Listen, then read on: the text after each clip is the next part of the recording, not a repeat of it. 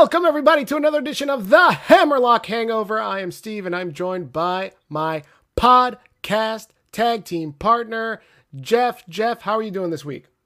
What's up, peeps? I'm doing great. I had an interview with a vampire earlier this evening, which is true. Um, and I've got really good news. Quinn McKay hyphen Lipman has been uh, she's moved from Ring of Honor and she's now working with the NXT Level Up crowd as I think Kelly Keeland or Kyland so uh, that's been taped. So that's the biggest news of the week. Spoiler: Quinn McKay no longer with Ring of Honor, but NXT Level Up. So exciting! We could probably just call the just do Elimination Chamber and go home, right? Right. I mean, there's no other bigger news, right? I mean, yeah. to discuss. No, not at all. Um, but we're not alone. It, usually it's just you and me, Jeff. Yep. But uh, this is a special episode. Very. Episode 72. Uh, we have a guest from False Count Radio. We've got Andrew Karluk. How you doing, Andrew? Good. How's it going, uh, fellas? Uh, thanks for having me. Thank no you problem. for coming. Karluk the, the barbarian. It's uh, Kelly Kincaid is what she's going by. Kelly Kincaid. Uh, I'm gonna have to learn. I'm gonna have to learn to live with that. Um, for those who don't so, know, Andrew is one of the original co-hosts of Wrestling Soup. The original, actually. Yeah, oh. he's a legend, a podcast yeah. legend. There you are. You're you're what they call an OG. Well, it was funny because there was at one point where uh, Mish and I had a little falling out for a couple months there, and he took it to air. Um, and then you know people just started going at the their listeners just started going ape shit on me for a little while there. Oh. And uh, after we after we sort of fixed it, I was like commenting on a thread when they were posting on their Facebook page a lot, and someone was like, oh yeah, I've heard a lot about people who have uh, run afoul of soup, and the first one I heard was the first person in the thread talking about me, and it's like, well, you know, that's wow. good. Well, well, well, you might be the original. you are definitely an original. And thank you for coming on. Uh, False Count Radio can be heard on iTunes, Pandora, Wrestling, uh, the Wrestling Soup Network, and uh, anywhere else that major podcasts can be found. Um, guys, let's start with the biggest news of the week besides Quinn McKay uh, hyphen Lipman uh, joining NXT. I'm I'm sorry to report, Jeff. I guess she did not. She decided to go as what was it? What was that, Andrew? Kincaid. Uh, Kelly Kincaid. Kelly Kincaid, not Kelly Lipman. Sorry, Jeff. Apologies. I'm gonna call Yet. Don't worry. I'll work. I'll work this time. Okay. Well, we'll give you some time. Like but like the, biggest... the Baltimore Colts, the Mayflower vans were left in the middle of the night. The biggest news in the wrestling world this week is Cody Rhodes and his departure. Do we want to call it a release? A departure, an abandonment. I feel like a lot of AEW fans have been abandoned. They're certainly acting like that on social media. Jeff, what are your thoughts on the news? Cody Rhodes leaves AEW. Steve, it's just a non-renewal he warned us that it was just a that there were going to be non-renewals coming.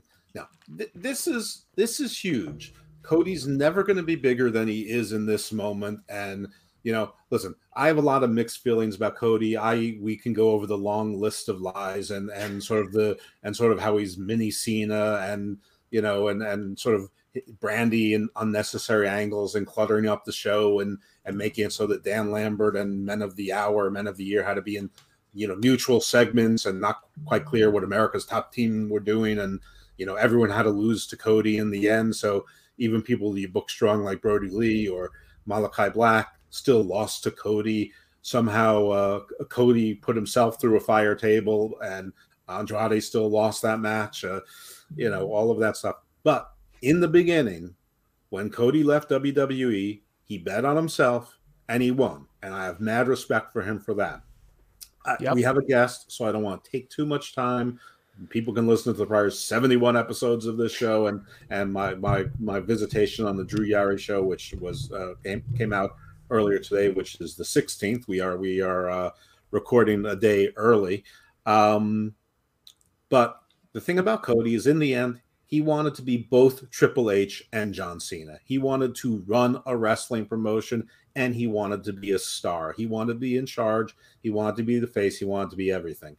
And for those who are paying attention, these cracks started January 1st of 2020. Back in December 19, we knew that the EVPs were having their power reduced and Tony Khan was taking more control. Mhm. About a year later, we knew that Kenny Omega and the Bucks basically had all of their power taken away. And that all during the pandemic, Cody was coming in at six in the morning and staying till nine at night. The only one working. He'd come in a suit and tie and he worked, worked, worked, worked, worked. And the other guys never showed up. And they didn't care. They didn't want to be in charge of anything. They just wanted to play video games. They, they, they didn't care. But Cody wanted to be in charge. But he he's a weird booker. Like all like I think this is not a joke. I think Cody has a learning disability. I think it's dyslexia, which is when Wow. you sort of turn words and letters around. And I think it's true. Uh, and if I'm wrong, apologies. I but think it's true. but I well, I do. I think it's true. I didn't look it up, but I, I remember hearing that that maybe it's on this. In any event, his booking was dyslexic. Like when he had the the match with Brodie Lee, Brodie Lee was never running from him. Cody was never running from Brodie Lee. Brodie Lee was the heel. Cody was the face. Yet the the the, the wrong guy is demanding a strap match for, and there doesn't need to be a strap match. Like nobody's been avoiding the other one. No one's been having interference. I mean, they, they, did that all the time, like backwards booking, like the wrong guy asking for the stipulation, and the stipulation doesn't make sense. Like the guy who who should want no disqualification isn't asking for it. The guy who would suffer from it is asking for non no DQs. I mean, there was all sorts of stuff like that going on. Anyway, so the rumor has it that Cody got his power taken away. Rumor also has it that despite AW saying that their top people were paid the same as WWE top people, apparently Cody wasn't making nearly as much as what he was offered, which is approximately three to five million dollars a year, despite his executive salary, despite his merch, despite his royalties. I want everyone else to weigh in, but he didn't just risk a lot for himself in making this move. He risked a lot of other people's jobs and positions with AEW that are still there right now, and they cannot be particularly happy. Yeah, we'll get into that in a second. Andrew, um, I'd like to collect your thoughts on this. Um, what are your first impressions of Cody leaving AEW? Everybody was expecting a heel turn. We've been hearing about Cody Rhodes is going to turn heel. Cody Rhodes is going to turn heel. But I don't think any of the AEW faithful expected this type of heel turn. Your thoughts on Cody Rhodes leaving? Well, first, just to double back to something Jeff just said about that strap match, it was really odd in the fact that it was taking place in the Carolinas. So it felt like they just wanted to have a strap match in the mid Atlantic territory. And I think if I remember right, Greg Valentine was in the in the audience for that one. So it was like you, such a historian. so it was like they came to the end of it, like like they got to the end and tried to work backwards, but after about 15 minutes just said, fuck it like like just kind of got lazy there. But another instance of bad booking, which I always think of too, is very early on in AEW when um when Cody, I think it was the second pay per view where he was going after Jericho in the title with the stipulation that if he lost, he could never hold the title again. And his of his crew or his posse, one of them was uh, MJF, who was a he who was like he the MJF that we see now every single week, except for when he comes out with Cody. Then he's like a smiling, hand slapping baby face. So it's like you, know what's gonna happen here. Like there's there's no surprise there. So that that one too was um was re- was really odd to me. Um but uh yeah, this is uh, this this threw me for a loop. Um because my first question is when does Brandi's OnlyFans open? Not soon enough. um, but um, I- you know, I mean, obviously, we don't. We all knew that he was working without a contract. Um, him actually leaving it was something that uh, you didn't really expect, or even if this is kind of one of the things that I hate about the internet these days is like just imagine like we knew that he was not under a contract, but if he, if he showed up, say the Saturday at Elimination Chamber, like the wrestling world would be turned on its ears because nobody would kind of know that. Um, but you know, here, you know, here we are. Uh, I was talking to my wife earlier, who watches wrestling very Well, casually. well, I have a point though. He he can't get to Elimination Chamber because his bus can't drive to Saudi Arabia. Well, you don't know the power of He's- the the Rhodes Express. He's Cody. He can walk on water. You're, you That's you guys right. are all right. Uh, when I had a, when I had a Twitter, Cody thought that my I was a uh, I was a fake account that Joey Numbers uh, created. Oh wow. You know, it's Uh, funny that you mentioned that he might show up at Elimination Chamber. Um, I want to get into that because I, I honestly think um, we might see him at Elimination Chamber. You know, when the Saudi Prince wants something, the Saudi Prince gets something. The question is, would he want Cody Rhodes? We'll get into that. I think Um, I think the problem with I'm sorry to interrupt you. I think the problem with that is that Saudi Prince wants Attitude Era guys, um, including I, I think I think one time he asked for Ultimate Warrior, not realizing that he'd been dead for five years. Yeah, That's right. That was, yeah, I, I remember reading that. So, tell him Um, Dusty Rhodes. You won't know. Just We put him can't in get you Pokedex, Dusty. right? We can get you Dusty if you put him in a dryer. He owns Yeah. the trademark to Dusty Rhodes. He can call himself Dusty Rhodes. His, his Right. dummy brother signed it literally at not at the 11th hour, at the 11th hour, 59th minute. So I want to break down the chain of events that happened to to announce that he left, right? So Sure. on Tuesday morning of this week, the the internet starts buzzing because Cody Rhodes might have gotten released or let go. His obviously, like we just said, his contract expired several weeks ago. He's been working without a contract. His last match was with Sammy Guevara last week. Amazing ladder match. Did a great job of putting over Sammy. Um so then Tony Khan releases a statement where he doesn't really say that Tony that, that Cody is released, Cody's left. He just says we wish pretty much this the the we wish him well in his future endeavors line, but makes no reference of him leaving. Just we appreciate Cody. Thanks for coming. He's done a great job. Thanks to Brandi. Thanks for all she's done. Very weird statement from Tony Khan. Shocker. right? Then we get this statement from Cody Rhodes, Call it what it is. A manifesto. You wanted me to call it a manifesto. We agreed Okay. upon the terminology. That was a manifesto. It was long like a manifesto. And so Cody Rhodes goes into his diatribe about, hey, I've left. Much respect to Tony Khan, much respect to everybody. He's kissing everybody out the door. Oddly enough, when he's talking about the other execs, the only guy that he changes his name is Kenny Omega. He doesn't refer to him as Kenny Omega. He refers to him as Kenneth Omega, which I thought was interesting. I know that the, the he he goes over the top to thank you to the Bucks. You guys are my boys. Ba, ba, ba. Sort of. Thank you, Kenneth Omega. Said you don't know it, but you took a undersized. Cody's like half a foot taller than them. Uh, unconfident, a guy who had the, the, the gimmick, dashing Cody Rhodes, uh, uh, pop under your wings. He's older than both of them, not by a lot, but he's like one or two years older than Nick. Nick, I think, is 34, 35. Cody, I think, is 35 or 36. Um, but it didn't make any sense. But yeah, he he mentioned the Bucks favorably. Kenneth was just, yeah, I remember you. Yeah, he's like, but, but he also like again. I I just I find it very interesting. Unless it's an inside joke that I'm not that we're not aware of, where he just calls him Kenneth a lot.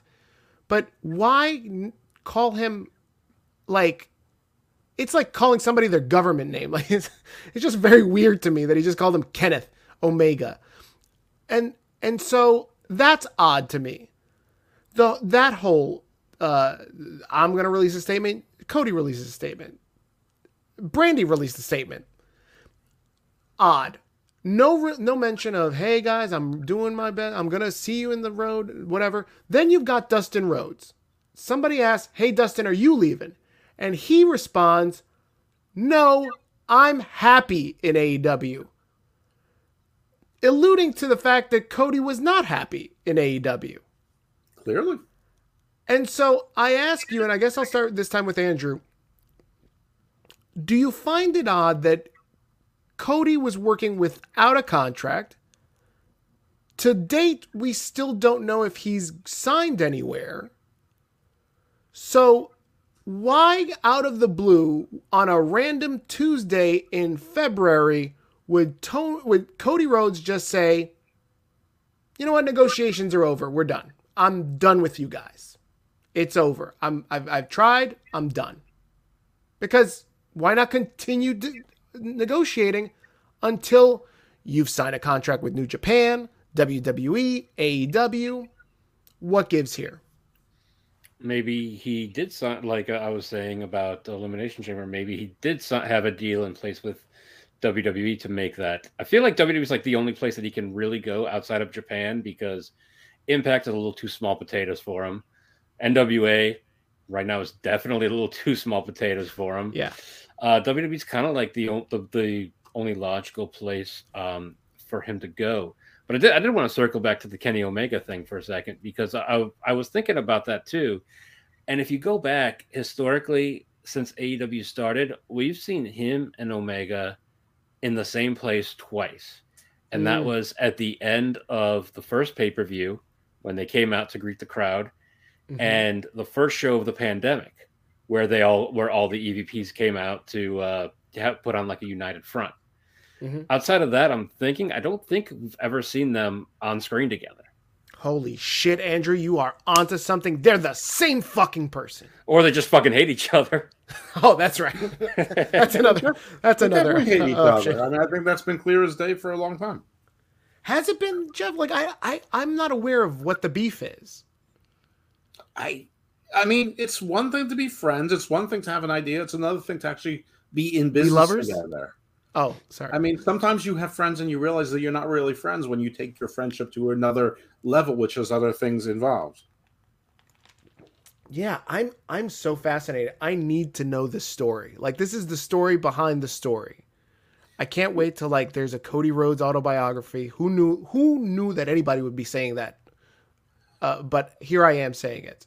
I mean, listen, I'm surprised because Cody was not just a, you know talent; he was an executive. I'm presuming he had health insurance, 401k. You know, I'm, I'm assuming he had some stock options or some thought of equity in the future. I, I mean, multiple not- shows. Jeff, you mentioned it here too. Like we talked about it on on a couple a couple episodes ago. We, we talked about this is the guy that would not leave because he's the brand. He's Face. cross. He's the face of AEW. He's cross marketing. Uh, Dream, Rhodes to the top. Go big show. Like, why would this guy leave all that behind unless Brett Brandi's Yes. had a, coo- a cooking show too. It's fu- it was a That's little right, awkward unless having the, he's the, the Go Big taking it show. with him. The Well, he roast to the top thing it. cracks me up because they just signed for a second season too. Yeah, let- Um, let, let- let me just let, let me disabash the world of a couple things. Cody doesn't get to take TV shows with him. Cody is hired help on these shows. There is a production company that owns this show, and there is a studio, Warner Brothers, through its Turner affiliate, who leases the exclusive rights to the show. So first thing that would have to happen would be that the studio the studio would have to either release those rights or cancel the show.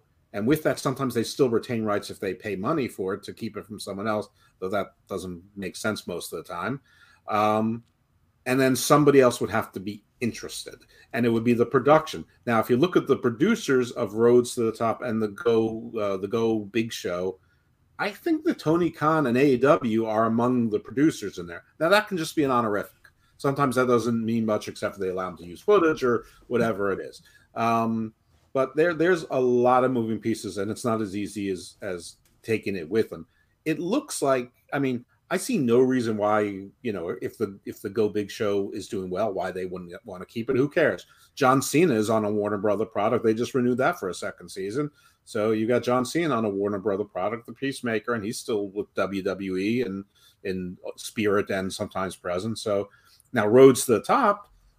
Uh I I didn't hear that it was confirmed that it was renewed. I'll, I'll take Andrew at his word.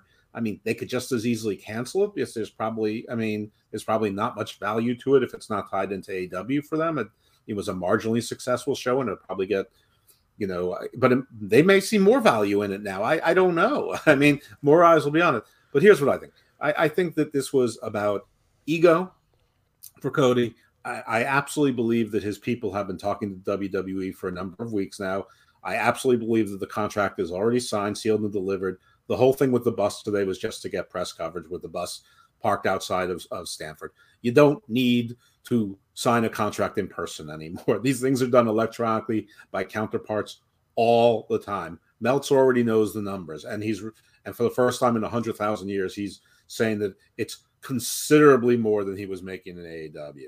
So Meltzer uh, apparently in his torn between two lovers has loves Cody Rhodes more than he loves AEW. Um, oh, I don't know about that. I, well, I don't know, but you know that that that was a that was a very blatant statement. Meanwhile, Kenny I mean, Omega has 83 five star matches from him. That's right. Nobody nobody's done a wellness check on Meltzer or Bri Bri or JD oh. from New York. I mean, there's a lot of there's a lot of there's a lot of broken hearts out there. Oh, oh, you're right.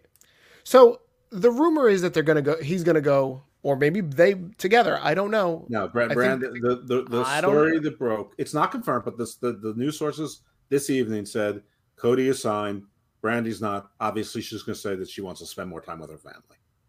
What really, realistically, though, if Cody did sign with WWE and Brandi went with them, outside of being a ring announcer again, what role in that company is there for Brandy other than being a manager for him? No, Marie I mean, Solana. It's enough. Boobs. Right. Exactly. I mean, she could be uh, the manager. She could be the mouthpiece. She Oof. could be in an eventual wrestling match every once in a while. Um, so let's go with this. Let's go with he's signed to WWE. Jeff, you mentioned this earlier. Um, kudos to this guy. This guy left WWE. He was homegrown talent from WWE. And he left because he was tired of being Stardust and he wanted to do more. And he told Vince, Vince, I want to do more. And he Vince said, You got it, pal. More Stardust. and and he said, Fuck it, I'm leaving. The man wrote a list of what he wanted to do, and he almost checked off every single box in that to do list. Kudos to a man that creates goals and go gets them. But you never turned over the page. The page after was start my own promotion. The the back page was destroy go my own home. promotion. oh, destroy it. well, um, I see there's a lot of speculation and I guess I'll I'll I'll start with you, Andrew. Do you think there's a lot of again a lot of fantasy booking going on, and this is what I love about the internet wrestling community. Oh my God! Imagine Cody in an invasion angle. He's gonna come in. It's gonna be great. Imagine he faces off with Triple H. Imagine okay. if he's Stardust. Like, what do you think? How are we gonna get introduced if Cody Rhodes is in fact in WWE what version of Cody Rhodes do we get? How do we introduce him? Your thoughts? We don't get Stardust. Not for the money that they're allegedly going to be paying him. There's no way we get mm. Stardust. I think we probably get some combination of maybe the dashing Cody Rhodes and the version that we've seen over the last several years. Um, come out, cut his promos, have matches. Um, Do we um, get Homelander Cody Rhodes? That's a good one. Yeah. Um, yeah. Yeah, possibly. Um, right. In a perfect world, a match with Triple H would be the logical starting point, but considering his recent health problems, uh, we're not seeing Triple H anytime soon, if ever again. Honestly, you know, I see a lot of people saying, you know, he's got to be, you know, treated like a big deal. Vince has a track record of if you left and you come back, especially if you come back from a rival organization, you're going to have to pay penance. But we're not talking about you're, Jeff Jarrett here. Uh, but I don't know. Uh, this is Vince McMahon we're talking about. Jeff, do you think that we're going to see Cody Rhodes have to pay penance? Is he going to be in the words of the internet wrestling community, buried by Vince McMahon right off the jump. Um, I think we're going to see a very similar version of Cody that we've seen on AEW combined with Eric Bischoff after WCW. Sort of the smug, I I I took you to the ropes and you had to bring me in because you had to destroy the enemy from within. And here I am because you needed me. You wanted me the one guy. I think he's going to be pushed pretty hard in the beginning. Will he pay his penance? Yes, but I don't think he's going to be pay his penance like most people right away. I think I think he's going to make his presence known not at Elimination Chamber, probably because it's too well too late to get a visa Though when the royal family is moving things, maybe nothing's too late. Um, but I think he makes his appearance at WrestleMania. I think it's a big deal. I think they even let Brandi come in with him to make a big deal of it. I think it's you know he probably interferes in something, and I think his first feud is going to be an easy one that the internet's going to love, which is going to be New Bullet Club versus Old Bullet Club, Finn Balor. That's going to be some good matches, but Finn loses. Oh, that's that's, what he's there for. Nice, easy start. People will eat it up. Maybe then go to AJ, repeat, and then and then push him into you know maybe a, a triple threat for you know a, a title or whatever. Uh, probably on the on the Raw title. I mean, God knows Raw needs the help. What about this? What about the potential of you know John Cena does was one to two matches a year, not at WrestleMania, but maybe like a SummerSlam, seeing Cody Rhodes and uh, John Cena. I could I could see that also. Um, yeah, but I I don't see John Cena jobbing to the AEW guy. And do and whatever they ask him to do. He doesn't care. yes, he does. He's John he, hold up a second. Hold up a second. John Cena is probably the second biggest WWE star to The Rock right now. I understand. And you're telling me that John Cena is going to job out to Cody Rhodes, the Let guy that couldn't even fucking get a world championship title in AEW. Let me explain John Cena to you. John Cena's entire life was planned. He had an entire plan and he executed that plan to perfection and he's achieved it already. So whatever he did in WWE, he did to get himself to where he is in Hollywood, which he's achieved. At this point, the WWE stuff is just a payday and just to sell more merch. He doesn't care who he wins or loses to. Oh, you I don't think I disagree with you. Andrew, your thoughts. Do you think Cena cares? At this point, I don't think he does. I think if if it would have been five, ten years ago when he was still a little bit more regular on the roster, he probably would have. Uh, at this point, he's like, you know, he'll come in, he'll do his one match a year, and that'll be it. And he'll be like, eh, very nice, nice paycheck. Yeah. Now I'm going to go make ten times more of that. Um, but just just talk about when you're talking about people uh, coming back and doing their penance. I think Cody Rhodes is a little bit higher than that in the sense of I used the analogy of Jeff Jarrett earlier. Like Jeff Jarrett left, didn't really do much, came back. In Cody Rhodes' time away, like you said, he made a checklist of what he wanted to accomplish, and he accomplished it all, and he became one of the biggest names in the world. Um, that's why that's why I think while there is a penance, probably not as big as you might see for someone else. Chris Jericho, when he comes back, because obviously with the shape that he's getting himself in, he's getting ready to come back there. Chris Jericho's going to have to pay a little bit more than uh, than maybe Cody will. Yeah, now, funny that you mentioned Chris Jericho. He also is talking to Cody Rhodes on Twitter. Hey, see you on the other side, buddy. What? Like, if you're Tony Khan, aren't you like, what the fuck are you doing? Why? Why are you saying this? He has no But control think- over guys. But listen, there's another difference, and before I forget it, I want to say it because what what we don't remember when WCW and, and WWE when that all happened, WCW was vanquished. They were dead. Vince bought WCW literally for like five cents on the dollar out of bankruptcy court, approved by a bankruptcy trustee and signed by a federal bankruptcy judge. They were dead and done. AEW is still very much alive.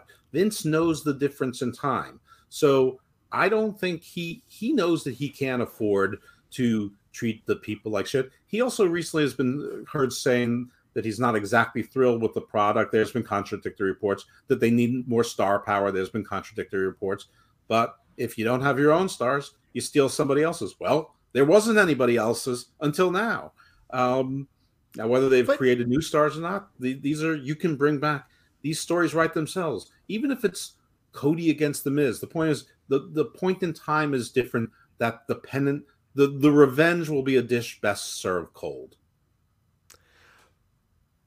I'll challenge you with Is Cody Rhodes really a star? He's a star in the internet wrestling community. But does the WWE fan, the average WWE fan, probably will remember him, right? Sure. But do they remember him as dashing Cody Rhodes, Stardust, or do they remember him as Homelander Cody Rhodes? I think both. I think I mean they're even if you don't watch AEW, you are aware that Cody Rhodes is the face of AEW. I mean, I don't think so. Listen, there's I there's think so. probably about 700,000 people who watch AEW that don't watch WWE. Some of those people are going to watch just to see what happens, just like 200,000 people watch just to see what happened with Keith Lee or whoever would show up. I think All a lot of this too depends on what version of Cody Rhodes in the ring we're allowed to see. In other words, does WWE let him wrestle the style that he's been wrestling for the last five years? Hmm. Or do they make him go back and wrestle a dashing Cody Rhodes style of match?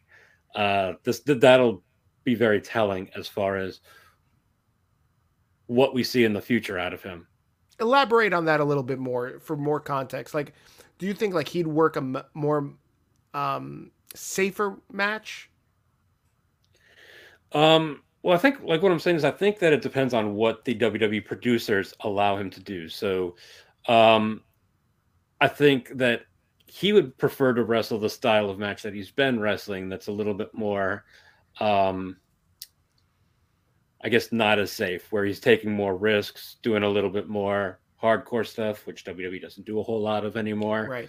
um, having the 25, 30 minute matches. Whereas when we saw him before in WWE, we saw at most eight to 10 minute matches or so. Um, so I think that's really the difference as far as like if, if we see him wrestling those eight to 10 minute matches, we'll kind of know that WWE doesn't really have any big plans for him um, other than the initial of him signing. But if they let him do something a little bit longer, you know, you mentioned like Finn Balor, AJ Styles, I could easily see those being those 25 to 30 minute, uh, you know, late on a pay per view type of type of matches. Um, but I also, I, in a way, I kind of hope it's the it's the former and it's the shorter matches, just to watch the internet lose their fucking mind. Oh my god, without a doubt, Andrew. I I'm I live for that. So let's again play into this fantasy booking. Let's say he is. I don't think it's going to happen as an invasion angle because again, that would mean Vince would have to acknowledge that AEW exists. And who else would he bring? Maybe Chris Jericho. That's about Well, it. that's That- what I was going your to. I was. I was going to ask you, Ah, Who is he going to bring? Brandi. Show me the money, money, money, money, money, money. Shane O'Mac, this is my QAKhan. Cody and Shane bring back Retribution, including Ali. What? Retribution Wow. is back and led by Shane O'Mac. The Mac Attack is back with Cody Rhodes. Oh my god, no. That's You know, that's Ali's punishment because he publicly requests the release and then bash the company. They're not only not going to release him, they're going to make him lose to Cody every week for the next year. Wow. Do you think you know, there's a lot of th- theories. You brought up your QAKhan. Um there are a lot of theories about AEW and. WWE. Does Andrew know what a QAKhan is? A QAKhan is our version of QAnon, but with a wrestling spin for con.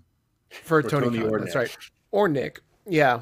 So that's why where we came with QAKhan. I like it. Um Yeah, we. oh yeah, it's it's all Jeff's gimmick. I'm sorry. I It's the royal we. It's, the royal we. royal we. You know, Vince Russo has a theory. We'll get into that in a second. But I would like to say, in a Hammerlock Hangover exclusive, I would like to say that I think this is all part of a uh, conspiracy theory that AEW and WWE worked out a trade. Is this an even trade, guys? What Cody? Cody Miro? Rhodes for no Cody Rhodes for Shane McMahon.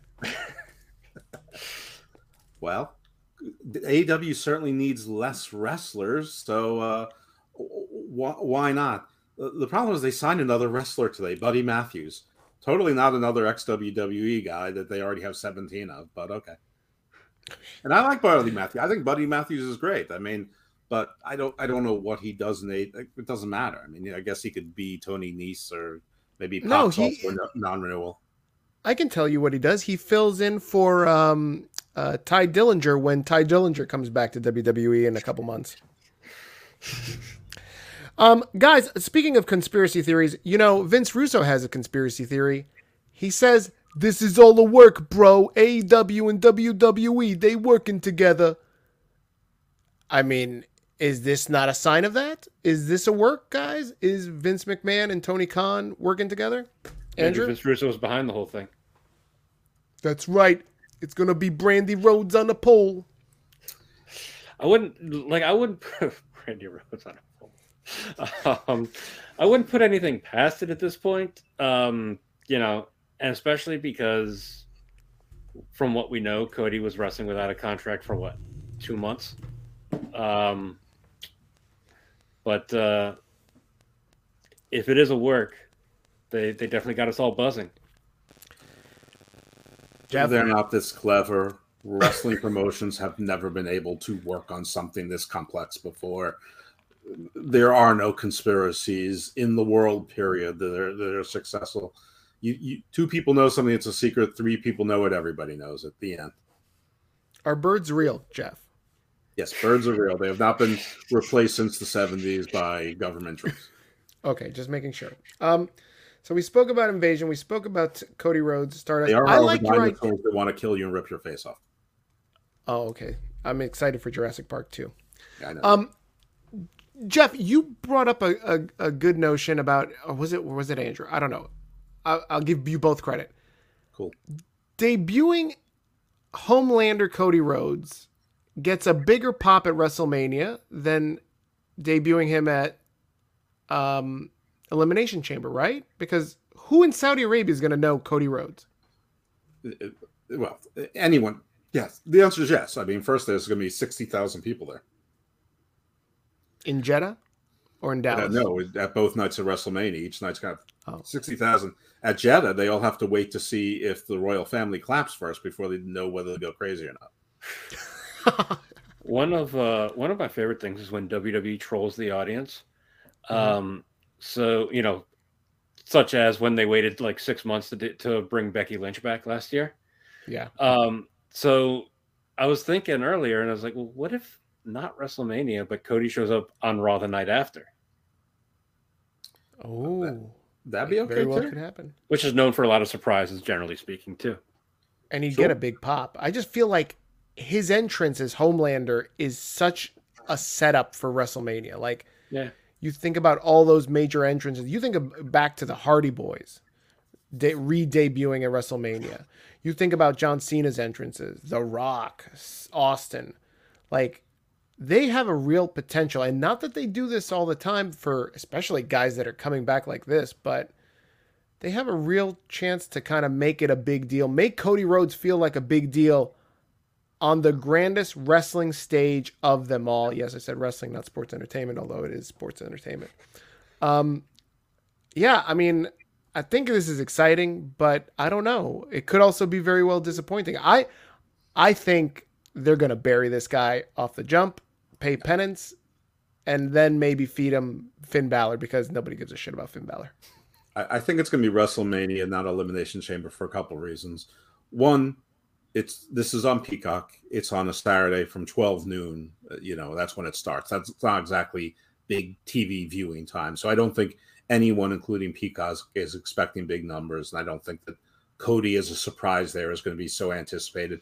And even if it is anticipated, those people will still watch until the end to see if he shows up at the end to spoil, you know, a main event. Uh, I think WrestleMania is more, you know, where Peacock is expecting to get, you know, four or five million people a night watching. So I think that kind of anticipation for the the the Cody spoiler, the, the Cody introduction, whatever it's going to be, the, the that that is, you know, that's the big deal. And like maybe they can do vignettes or like you know, you know, some sort of like you know letters you know from lawyers coming back and forth some sort of you know some sort of angle to make it mysterious that you don't know who it is but everybody knows who it is.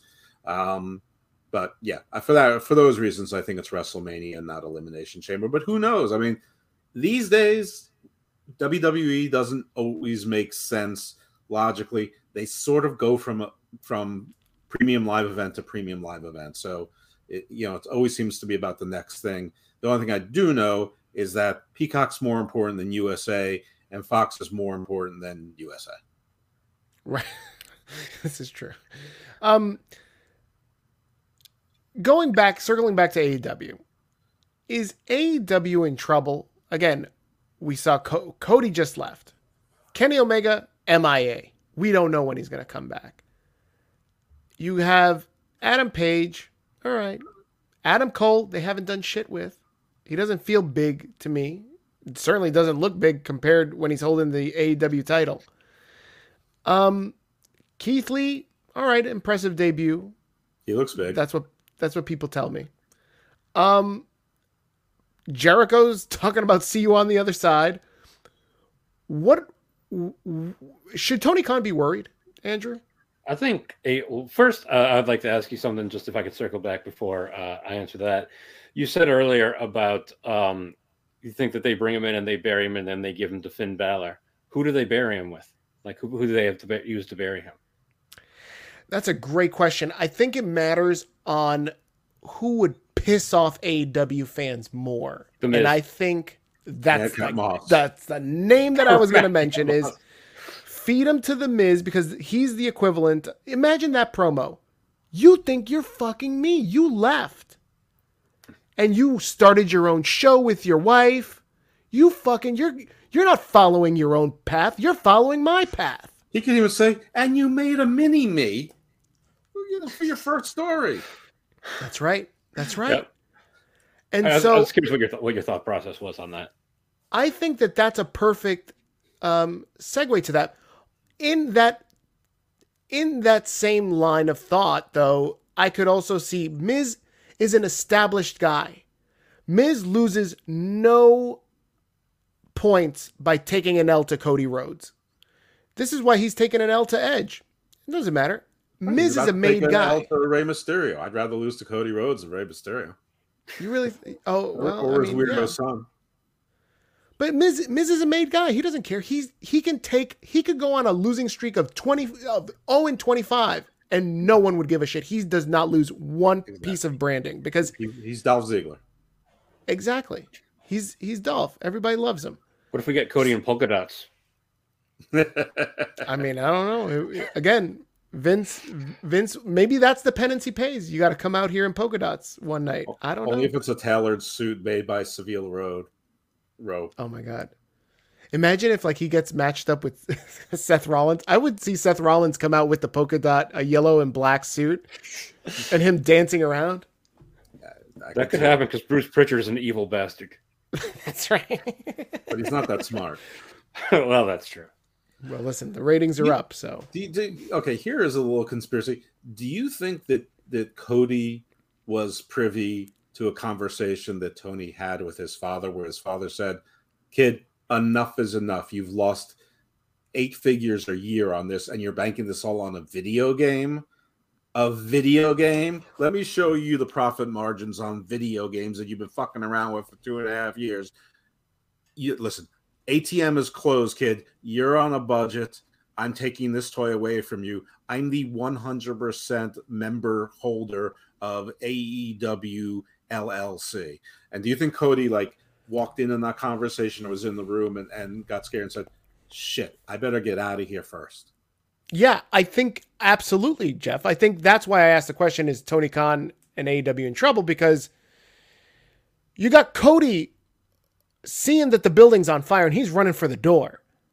And it's so just so telling the way that it just there's a lot of read between the lines in the way he left and the way that Tony Khan's statement reads, Cody's manifesto reads, Brandi's statement reads, well, what Jericho is tweeting out, what Dustin is tweeting out. If you put all like if you connect all the dots, I think you're right. I think Cody knows the the House of Cards is collapsing. Jericho knows the House of Cards is collapsing, and they're going to go run back to Vince. Right. This is a dot com stock. It's like crypto. It's going up artificially. But we we already pointed out some of the dots going back to December 2019. But even more recently, I mean, I think that the swole thing really was a watershed moment for the general wrestling public, how that was handled. And then the thing with Lio Rush, and then the fake forgiveness. And then you saw how like Britt Baker was allowed to defend Tony Khan, but in any other circumstance, you'd be like, you know, stay in your lane, girl. And then Hobbs was speaking, but then Lio Rush, like he disappeared from TV. He's not part of Black History Month. Then he announces that he's when, when as soon as February 14th rolls around, he's gone. Then you hear about the non-renewals. You you quietly sort of hear that Marco Stunt isn't there anymore. You quietly hear maybe Peter Avalon isn't there anymore. Then you hear Miro saying, "Creative has nothing for me right now," yep. which is totally different than them saying creative has nothing for you right now. But then it turns out that Shida says that they don't really have anything, you know, no help, no infrastructure. So she starts to say some things publicly, and then Miro follows up to say, well, in AW, there really aren't writers. We write our own creative. So the creative there's nothing for Miro is Miro? Or does it just mean that they don't like the creative he's come up with, which is sort of what he encountered in WWE, right? No, whatever his ideas were, they rejected.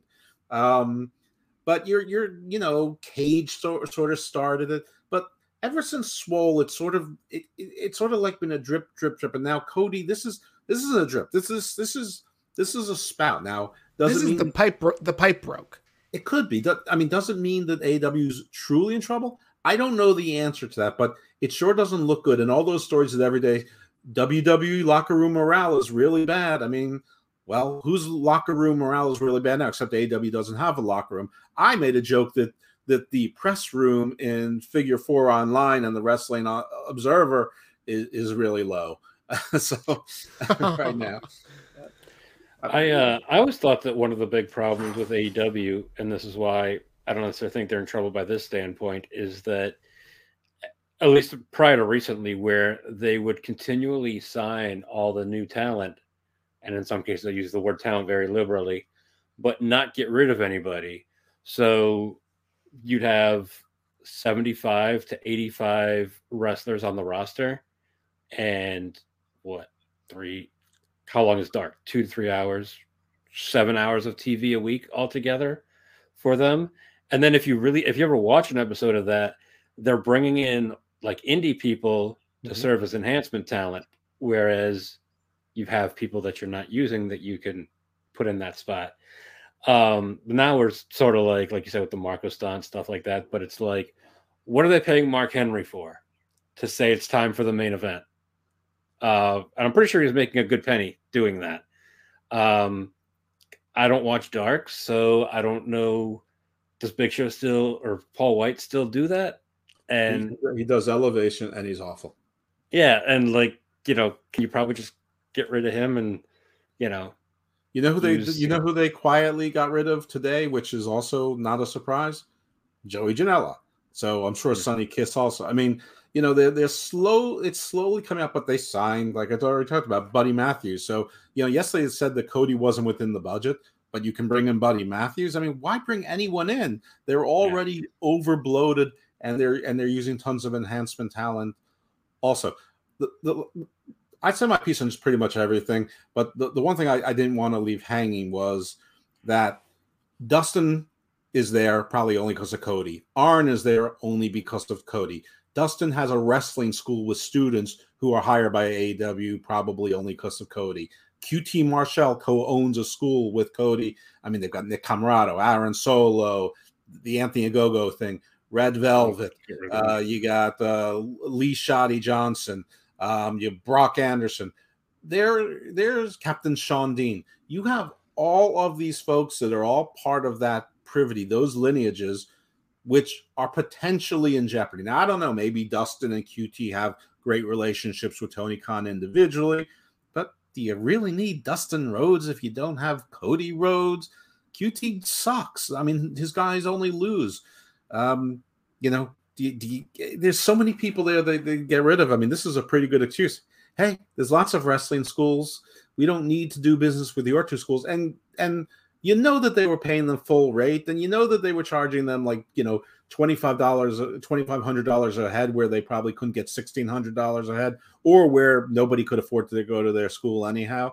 I wouldn't be surprised if if uh, Tony wasn't paying for half of the students their tuition, like a yeah. scholarships um, or that's his developmental program and, and doing it as a tax write off. Uh, I think all of that stuff ends. Uh, maybe not overnight, but drip, drip, drip, drip. Yep. Prior to this, and Tony Khan said not that long ago that when someone signs an AEW contract, they're basically lifers.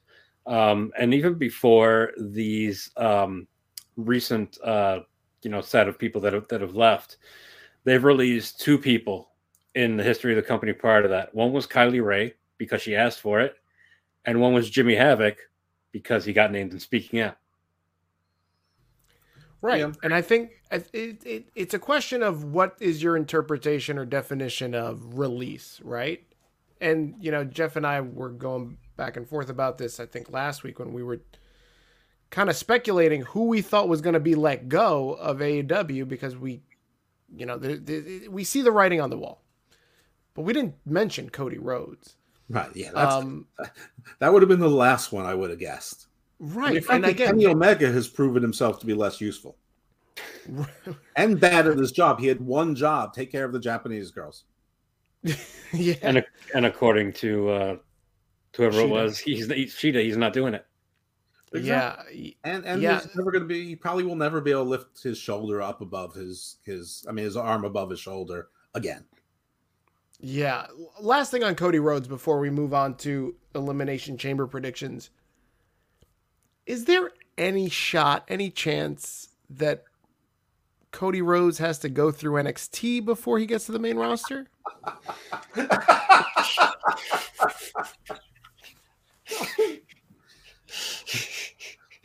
Sure, there's always a chance, Steve. Okay, just making sure because It's not zero. If by go through NXT you mean uh, spend a couple days at the Performance Center, then yes. Yeah, no, I mean uh, job to Bron Breakker. Listen, I'm surprised he didn't hand the Dusty Cup uh, championship to the Creed brothers Tuesday night. All right, guys. Anything else on Cody before we move on? Oh God, no, please. No. Wait and see. This this this story is just beginning. Oh my god, I can't wait. I I again, I feel like it's a house of cards falling down. Like I just I'm just very I can't wait till the you know how like the, the end of WCW is like a, a- one of the most famous uh over uh WWE uh videos ever made. Mm-hmm. The end of it when when Vince and WWE create the end of AEW. Oh my god. That's going to be that's going to top WCW. Th- There's no chance that Cody cuts a promo where he takes these little backhanded digs at AEW. There's a hundred percent chance that he's going to do that.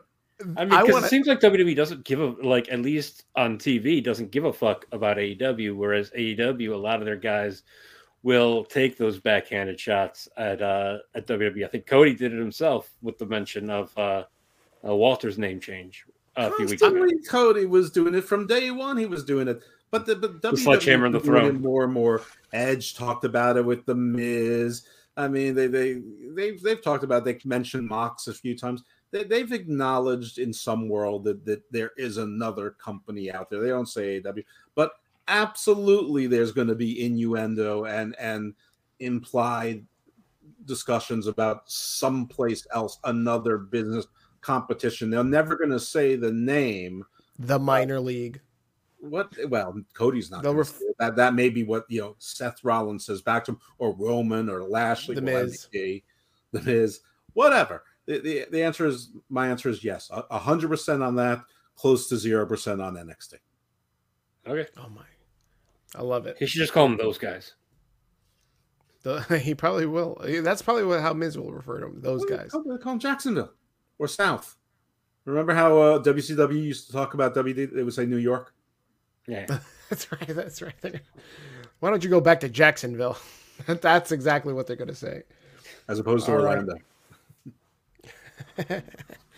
All right, guys, let's talk about Elimination Chamber. Um, I don't know about you guys, but I'm I'm pretty excited about this premium live event. Um, lots of stuff to talk about. I have my own theory, and I don't know if you listen to the show, Andrew, but uh, Jeff vehemently disagrees with who I think is going to come out on top as the new WWE champion at the end of this. Um, I think Jeff, when I mentioned this to you, you laughed at me. Uh, but the way everything is lining up, I'm starting to believe that I'm right. That we're gonna see Seth Rollins win this title. So let's start there. Let's talk about Elimination Chamber. We've got Bobby Lashley, Brock Lesnar, Austin Theory, AJ Styles, Riddle, and my guy, Seth Rollins. Who's coming out on top in this match? Let's start with our guest, Andrew. I know. I mean, it's conventional wisdom, and everything that uh, the dirt sheets are saying seems to point in this direction. But I got to think Brock's winning that title back simply so that the uh, there's more stakes with the um, Brock and Roman match, uh, which kind of like the whole month of January is like kind of a wash. Like, why did we? Why do we do that to have Lashley uh, win the title other than to do the Paul Heyman turn at Royal Rumble? but I feel like uh, that's that's the logical way to go. Having said that, I would love to see AJ get get the title again, but I don't think that it's not not time for him yet. Um, but uh, yeah, I mean, I, I gotta think it's going to be uh, Brock. Um, the only other possible scenario would be Lashley keeping it, but I, I think like I think like generally speaking, like if I go to WrestleMania, I think another Brock Roman match. Who really cares? But if it's both titles on the line, or even if WrestleMania is a triple threat, similar to the women's match a few years ago, uh, triple threat, winner take all, um, there's at least some stakes in that match, which makes it a little bit more interesting. Yep. Yep. Um, you know, I I'm of the belief that Seth is going to win this, and I'll explain to you why. You know, um, and then I'll let Jeff go. But WrestleMania has been the marquee moment to make the top WWE guy look even bigger. Hulk Hogan, The Ultimate Warrior, Steve Austin, Bret Hart, John Cena, The Rock. It's always to propel the top guy into the stratosphere. Last year, we had Roman Reigns beat not one legend, but two legends in Daniel Bryan and Edge. How do you top that? How do you make Roman Reigns look even stronger? And you do that by having him fight not one time, but two times. Night one, he has to go against the, the rightful winner of the Royal Rumble, Brock Lesnar. And in night two, he fights Seth Rollins, title for title, WWE against Universal title. Brock softens him up. The question now remains on Sunday night can he, Roman Reigns, vanquish Seth Rollins, a guy that he has not beat clean? Can he do it after Brock has softened him up and Roman's been able to vanquish Brock?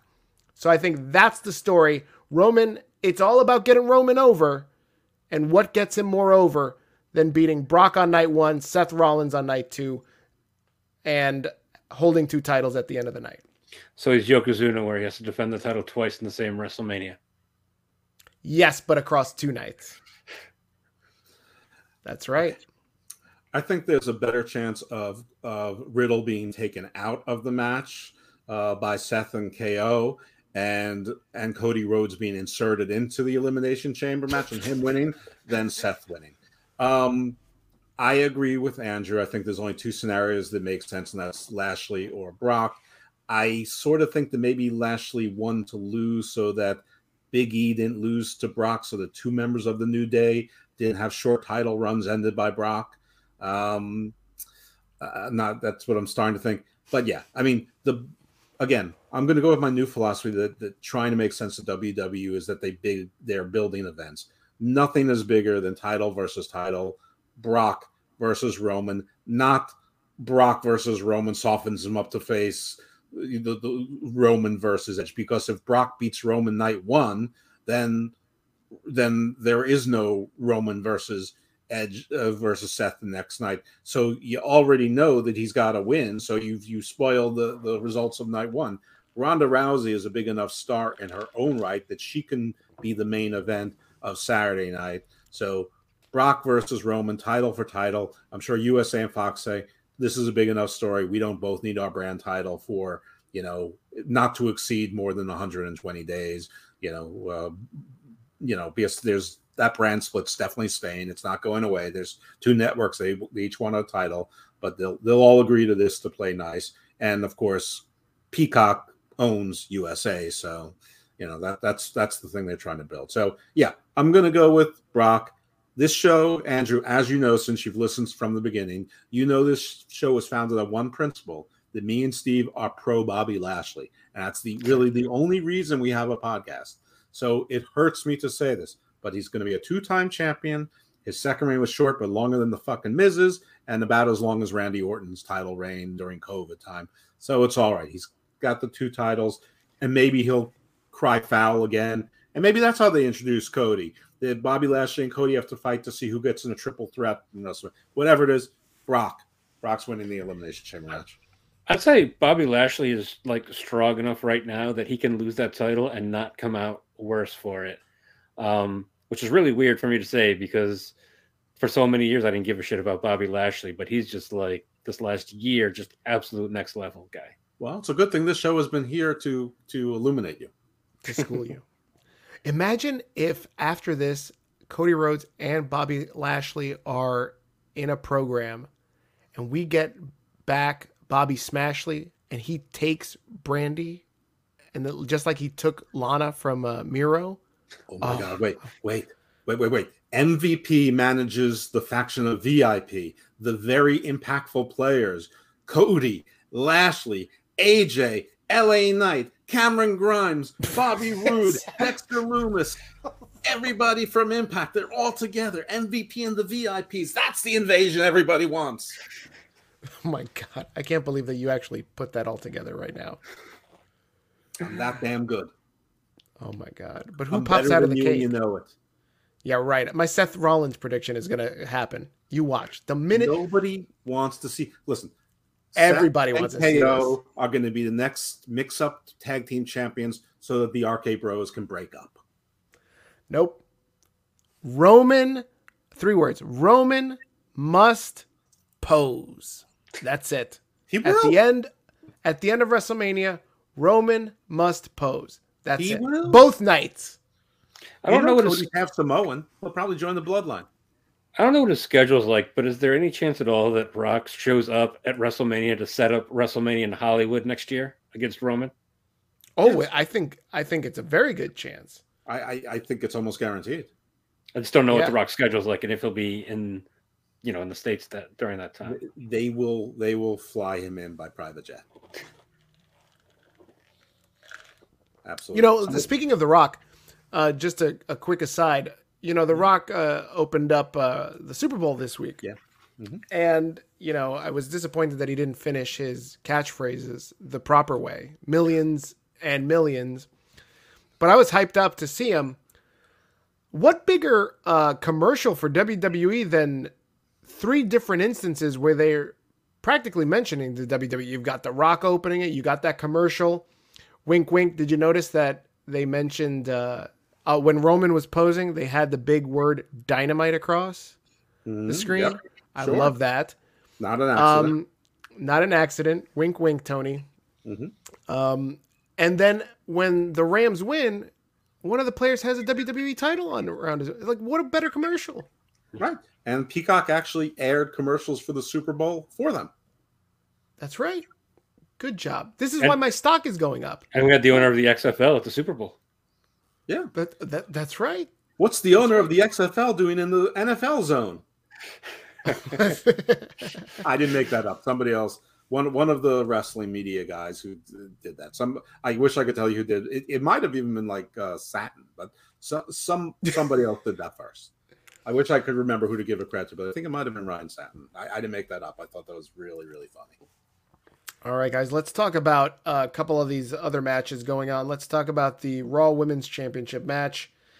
You've got uh, Becky Lynch versus Lita. Thoughts on? I you can't really call her emo Becky Lynch because she wasn't really kind of full emo, but she was in a grunge attire. I kind of liked grunge Becky Lynch Jeff, you're shaking your head in, in disapproval. Are you not a fan of grungy Becky Lynch? No, this is painfully terrible. But Becky's not losing. I mean, Lita said that she's got no plans to, to continue past Elimination Chamber, which could be a work too. But still, Lita's not going to be that champion. And Bianca needs to finish her hero's journey of redemption and get that belt back at Mania. But this whole Becky thing is not working. They may have to figure out a way to do a double turn at WrestleMania. In fact, like maybe like Bianca beats up Becky like in a submission or something, and she won't let it go, and she's beating the shit out of her, and she just goes completely vicious heel, and Becky's beaten down and bleeding, but she won't give up, and like a stone cold, she passes out to get the crowd back on her side, and be and but I, that that was awful. She looked bad. The outfit looked stupid. Um, like like her like her body's weird, and like listen, I somebody out there is going pregnancy changes a woman. I get it. Like I I had two kids. Like I, I'm a 53 year old man. I'm I've been around. You physically you physically no, had no, two no. kids. I, I, look like I, I, I look like I'm carrying twins right now.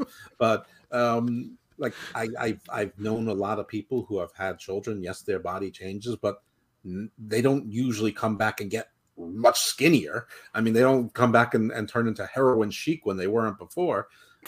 The, same, How many of them do CrossFit? I don't care. Whatever it is, Seth Rollins ruins everything, including Becky Lynch.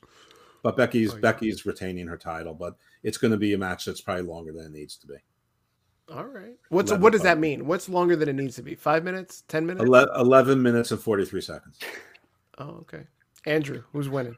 Uh, same thing. I think Becky's winning. Uh, I feel like this looked like she's starting to get depressed, almost like uh, Baron Corbin before he uh, won the uh, one at the casino. Um, but the one the one thing about this match is the fact that it's taking place in Saudi Arabia and the women are basically clothed from head to toe. I think that's going to play in in the sense of Lita's not going to be able to do the kind of things that we've been seeing her do over the last few weeks. Um, that and just like being so heavily clothed, like the moonsault is going to look a little more uh, wooden than we're used to seeing from her. What um, if she um, has one of those squirrel monk flying squirrel suits though, so that she actually get greater lift? Maybe. As long as uh, I think the first time they did a women's match there, uh, Natty got hit by a battery from the crowd. So as long as nothing like that happens, um, which means maybe it's good that the other women's match is in a cage. I think um, a bottle of water. I think you're thinking about the Philadelphia Eagles game. Okay, I, was, I know she got hit with something. It was a bottle um, of water. Still not okay. good, but but better yeah. than the battery. Right, better than the battery, yeah. Um, so uh, I, I, think that that makes it not that interesting. I'm thinking it's going to be closer to 15 minutes because they really want to milk this lead appearance for all they can. Hmm. All right. All right. Yeah, I I, I think uh, Becky's going to win. Um, I really don't see Lita going that that long. I don't know how, you know, despite the vignette they showed where she's training in the mountains, the, the beach, Southern California. I don't know. I don't see it happening. Um, yeah, Becky's retaining, and I don't think there's any more shenanigans. It's going to be quick. Let's move on to um, lower card stuff. Drew McIntyre versus Madcap Moss. I was shocked that they put this on this card. Like, I expected this to be like a WrestleMania payoff. Um, Andrew, what are your thoughts on McIntyre versus Moss with ha- Happy Corbin? Falls count anywhere. I'm shocked that Drew McIntyre is going to lose this match. What? You think he's going to lose? I think I, think we're really I think we're building for uh, Drew McIntyre and Baron Corbin for WrestleMania, which I can't believe those words just came out of my mouth. Yeah. But um, I mean, I think that's where we're headed, and so the, the buildup is Baron Corbin is responsible for Madcap Moss winning this match. Oh, that's a good call. It's going to be that's a terrible match. Uh, hopefully, no more than five minutes. Um, because there's I can't imagine anything I'd rather not see than this match. um, but uh, yeah, that's what I think is happening. It's funny because that's exactly what I said on the other Andrew show, Drew Yari show yesterday. But I've since changed my mind because I'm I'm I'm trying to balance heel versus face twins in this, and Becky's technically a heel, and the Usos aren't losing, uh, and and Roman's not losing, so we have a bunch of heels here. So I think that Drew wins the match, but Baron Corbin then beats the hell out of him, and Madcap Moss joins in, and they try to recreate the um, injured neck angle. I don't know if somebody comes out to rescue him, whoever his new partner is, whether it's going to be Finn Balor or Ricochet or whatever, who you know whoever they're plugging in to be the new Jeff Hardy, or if he Cody just Rhodes. you know, oh, you know Cody, it could be Cody, or if he just gets Angela and, and escapes. But yeah, yeah, I mean Baron Corbin and Drew McIntyre, and this whole thing with Drew, they brought him back too quickly. He wasn't gone long enough to be missed. Um, but Oh, uh, he wasn't. He, he, he, I mean, he's stale. He needed to be gone like three to six months. He was gone three to six weeks. Um, Do you think he should have been like off? Like, remember when Hogan was was uh, taken off the screen when Yokozuna like sat on him five times? No, not Yokozuna, Earthquake. Yes, he should have been. Yeah, he he Yeah. should have been off like he had a broken neck. You know, like a, like a severe sprain or whatever. You know, it, it should have been. Ta- yeah, I, I- he needed to be freshened up, and he's not. And he's with Madcap Moss and Baron Corbin, which is basically you know in, introduction to the to the new you know white meat baby face tour. Mm. So I was I was at Royal Rumble and Drew McIntyre got almost no reaction from that crowd. Yeah, he's, Really? he's WWE's Hangman Page. He looks like everything right, but something just ain't there. Yeah. The sword. The, the sword ain't doing it. The, the sword actually hurts more than helps. I like it when he used the sword in his promos as a phallic symbol. Like I, he's like, "Hey, look at this." Who's the uh, the interviewer that replaced Renee Young that looks just like Renee Young? Megan Morant. Whatever. And he's all like, "Hey, look at my sword." That's my my best Drew McIntyre impression. It's like when The Rock used to talk about the people's strudel. That's right. Yeah, he's like, look at this. Um, yeah, I you know, I could go either way, but I think We know Jeff we don't care about your convinced me. personal life. Why don't you just pick the I match? hate you. I'm gonna pick Drew McIntyre for reasons Jeff just listed. Nice Uh, you mentioned the- you. Fancy. What's that? You have a fancy house behind you. Is that your room? Oh room? yeah, that. Me? That's Oh room. yeah, yeah. No, no, No, he's, he's talking about me. He's talking Oh. about this thing. That's his room. That's my room. That's where I work out of. Okay. Live. Uh, Live the, we, the fans are like, "This is great radio. I can see the house." Oh no, wait, I can't. Fans, you are optimistic tonight. all 40 of them. Um, let's talk about the Usos uh, versus the Viking Raiders for the WWE Tag Team Championships. You mentioned it earlier, Jeff. The Usos seem like they're slated to win this. They're not really. There's a slim chance that they're putting these titles on the Viking Raiders. Correct? There's a slim chance. If they did, the Usos will get them back within two weeks. But no, the, the, the Usos are walking out with those titles. Andrew? Yeah, I mean, I'm not convinced that the Viking Raiders might not ta take that and then, you know, like you Oh. said, get it back quickly. But you know, if you're if you're building up the bloodline leading into WrestleMania, you kind of have to have um the Usos hang on to those titles, especially against them. You know, like if they were wrestling, you know, Biggie and Kofi Kingston or something like that. Yeah, maybe they're losing that one. Hmm. Let me ask you this: Do we see Veer? I can't believe Cody Rhodes is going to debut before Veer. Holy shit! You know, we've been talking about this for quite quite some time. I'm sorry to go back to Cody Rhodes, but he's just just he's such a captivating uh, entertainer. We've been seeing these Veer ads since the end of 2021. It's now like what? 12 weeks of Veer. Veer is coming, Veer is coming, Veer is coming.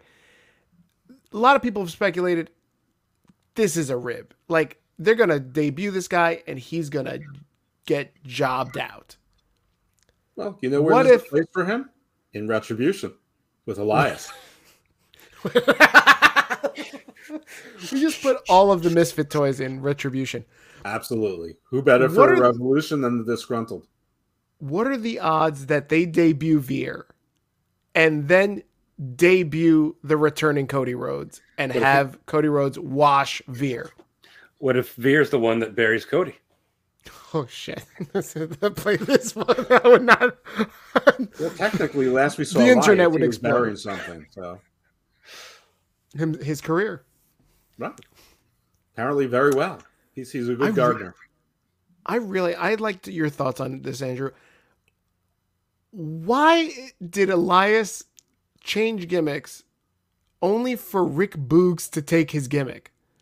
Like, I really need Elias to come back and just thrash Rick Boogs because he stole his gimmick. He didn't really steal his gimmick because Rick Boog's guitar is actually in tune, Oh my god.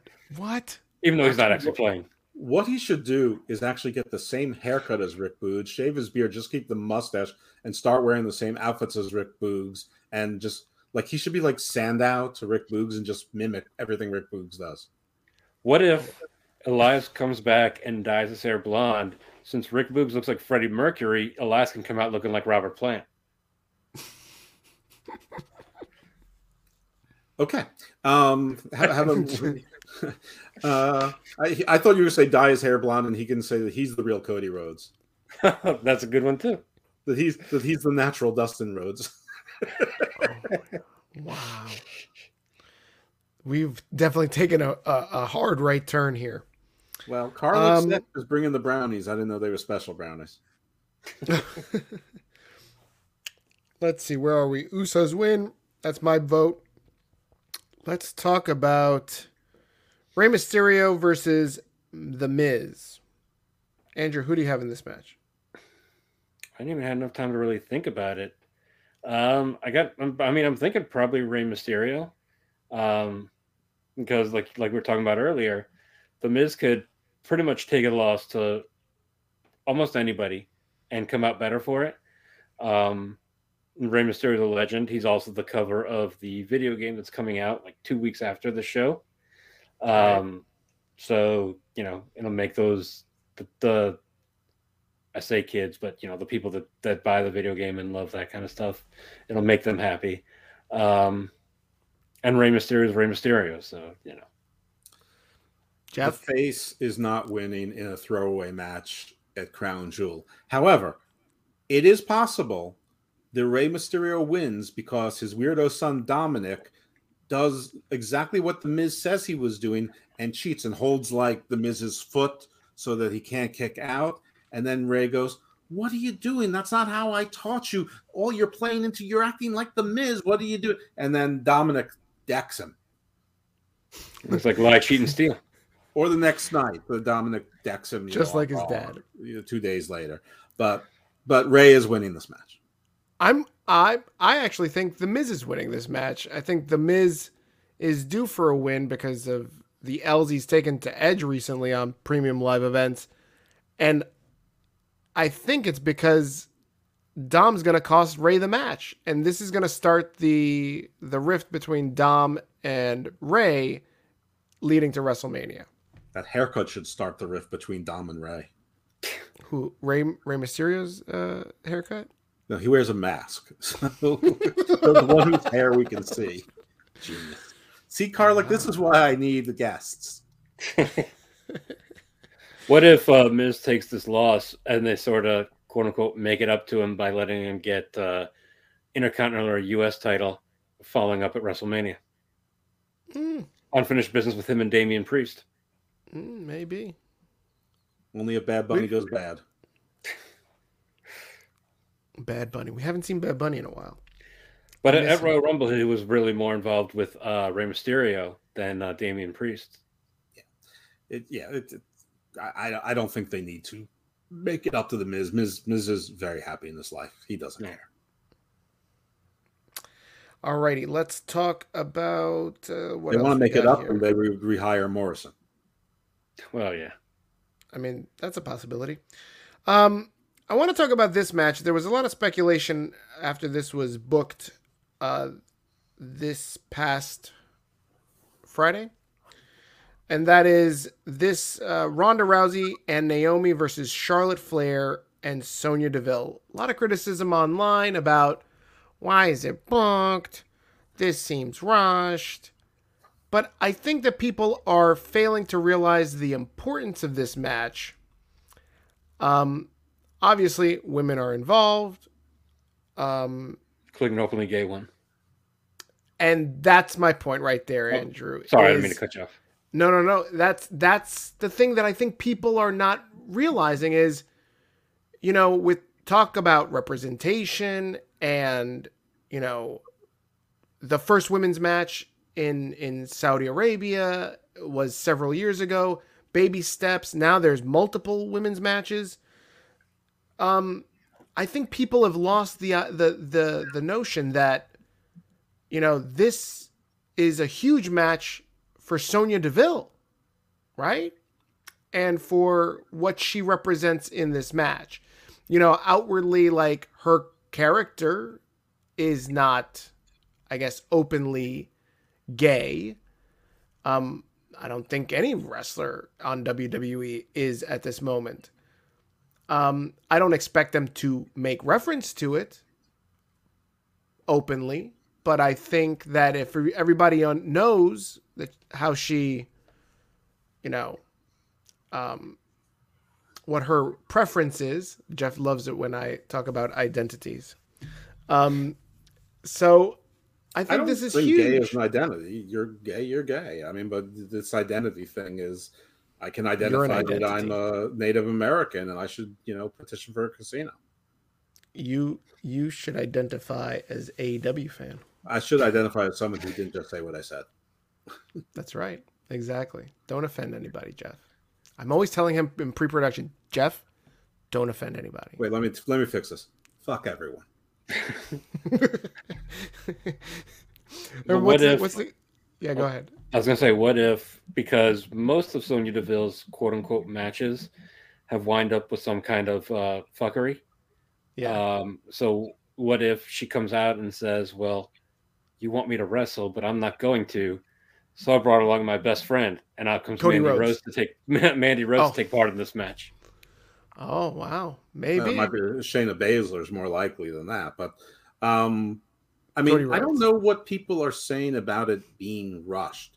This Sonya Deville um, Naomi storyline, I think, started in the Triassic period, um, and and Ronda's right, right after you were born.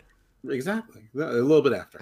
Um, and Ronda's going to be in the main event at WrestleMania, so she has to have some physical interaction with Charlotte. Now, I don't know if this is true or not. I think it is because it's been widely reported that, that on SmackDown, there's going to be a stipulation added to this match. SmackDown was already taped, so spoilers are bound, and WWE doesn't care. It's against the Olympics, like the closing ceremonies. They, I think they figure that 12 people are going to watch it anyway.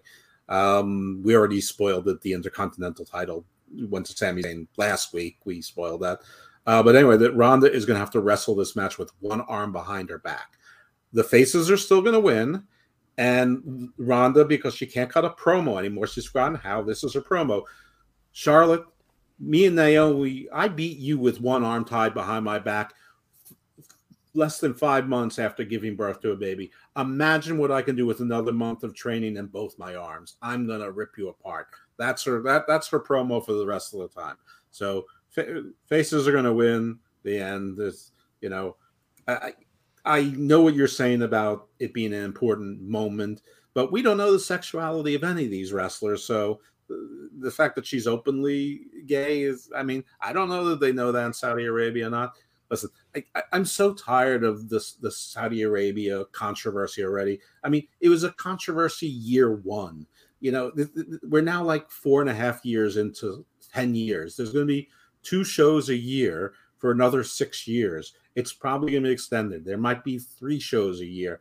They get fifty million dollars a show. That's more profit than they make at WrestleMania. That's more profit than New Japan's best year of total revenue, gross revenue. Anybody would take it. In fact, Saudi Arabia spends one and a half billion dollars a year on horse races and cricket matches and f- football, meaning soccer uh, games and and uh, you know Formula One racing and golf tournaments. And ain't no one in the wrestling community talking about that. And most of them they mispronounce Khashoggi's last name. Most of them think that he was an American. No, he's he was a Saudi citizen living in Turkey, some on a Saudi passport, somehow at a U.S. permanent resident uh, residency, even though he hadn't lived in the U.S. in years. Doesn't make it right. I mean, it's it was still an atrocity. But there's like journalists disappeared every single day all over the world in countries that that people do business with. And by the way, most of us were giving money to the countries. At least WWE is taking away money, um, and they're like it's propaganda. To who? Who who outside of Saudi Arabia and wrestling fans even know this is happening or care? Rest. If anything, the rest of the world's going to look at paying for wrestling. Wrestling is stupid. I thought wrestling was only in Alabama, but uh, propaganda. The propaganda Jacksonville. like dumbasses. So let me get this straight, Jeff. You get really worked up when they talk about blood money. I, I just want mine. That's all. That's all you want. You always just just where's where's Jeff's piece in in the action? Yeah, I'm too late for the crypto thing, so I need. I, but I can still get in on the blood bunny. all right, let's see what else we got here. Um, mm, mm, mm, I think we only got one more match to. Oh no, two more. The women's elimination chamber match. We just had the the last entrant, the sixth entrant, come in, and this past Raw, we had a really good um, gauntlet match where Rhea looked really strong. I thought they did a great job of getting her over naturally. I felt as she was going through, especially when she got over Doudrop, the fans seemed to really get behind her. And then you call on Bianca Belair to come out, and obviously Bianca needed to. I mean, she didn't need to win, but it was. I think they did a good job of making them both look strong in this. Um, and so now Bianca, as she wins the gauntlet match, she is now the last entrant to enter the Elimination Chamber. You've got Liv Morgan, Rhea Ripley, Bianca Belair, Doudrop, Nikki Ash, and the returning Alexa Bliss. Um, Andrew, who is winning this match, and why do you share my sentiment for hating supernatural toys in your wrestling? He doesn't. He loves the Lily Lucian. Oh, don't tell me that. Andrew. I've got 16 of them that you just can't see behind me. Oh my god. No, I don't have any. 17's on Um, the way. Yes, I absolutely despise everything about that. For a couple weeks, and yeah, if it was right after she did, you know, whatever the fuck she did with the fiend, I and I fucking hate to say this because there are few people that I dislike watching more than her, but I think Liv Morgan wins this. The uh, the title match with Becky and Liv at day one was kind of uh, it felt like there was a little bit more of a payoff coming, and it and it didn't. Um, I, I think we're, that's what we're gonna be seeing at WrestleMania, and it's gonna be terrible. And I hate that I even think that this is gonna happen, but that's who I think is gonna win. I think Well, I- Bianca Belair is a little too easy, uh, and they had their follow Hey, up hey, hey, hey, hey! This is a clean show. and a little too easy of a uh, of a pick, I should say. Um, and uh, especially with her having won the gauntlet match, one of the age old adages in WWE is if you win in the go home show, you don't win on the uh, pay per view. I'm sorry, premium live event. That's right. Um, so uh, yeah, all all things point to Liv.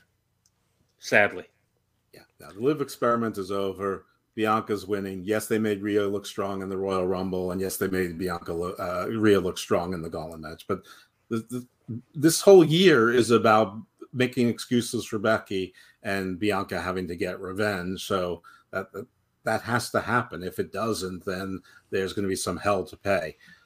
So yeah, I'd love I'm gonna go that, but I don't think so.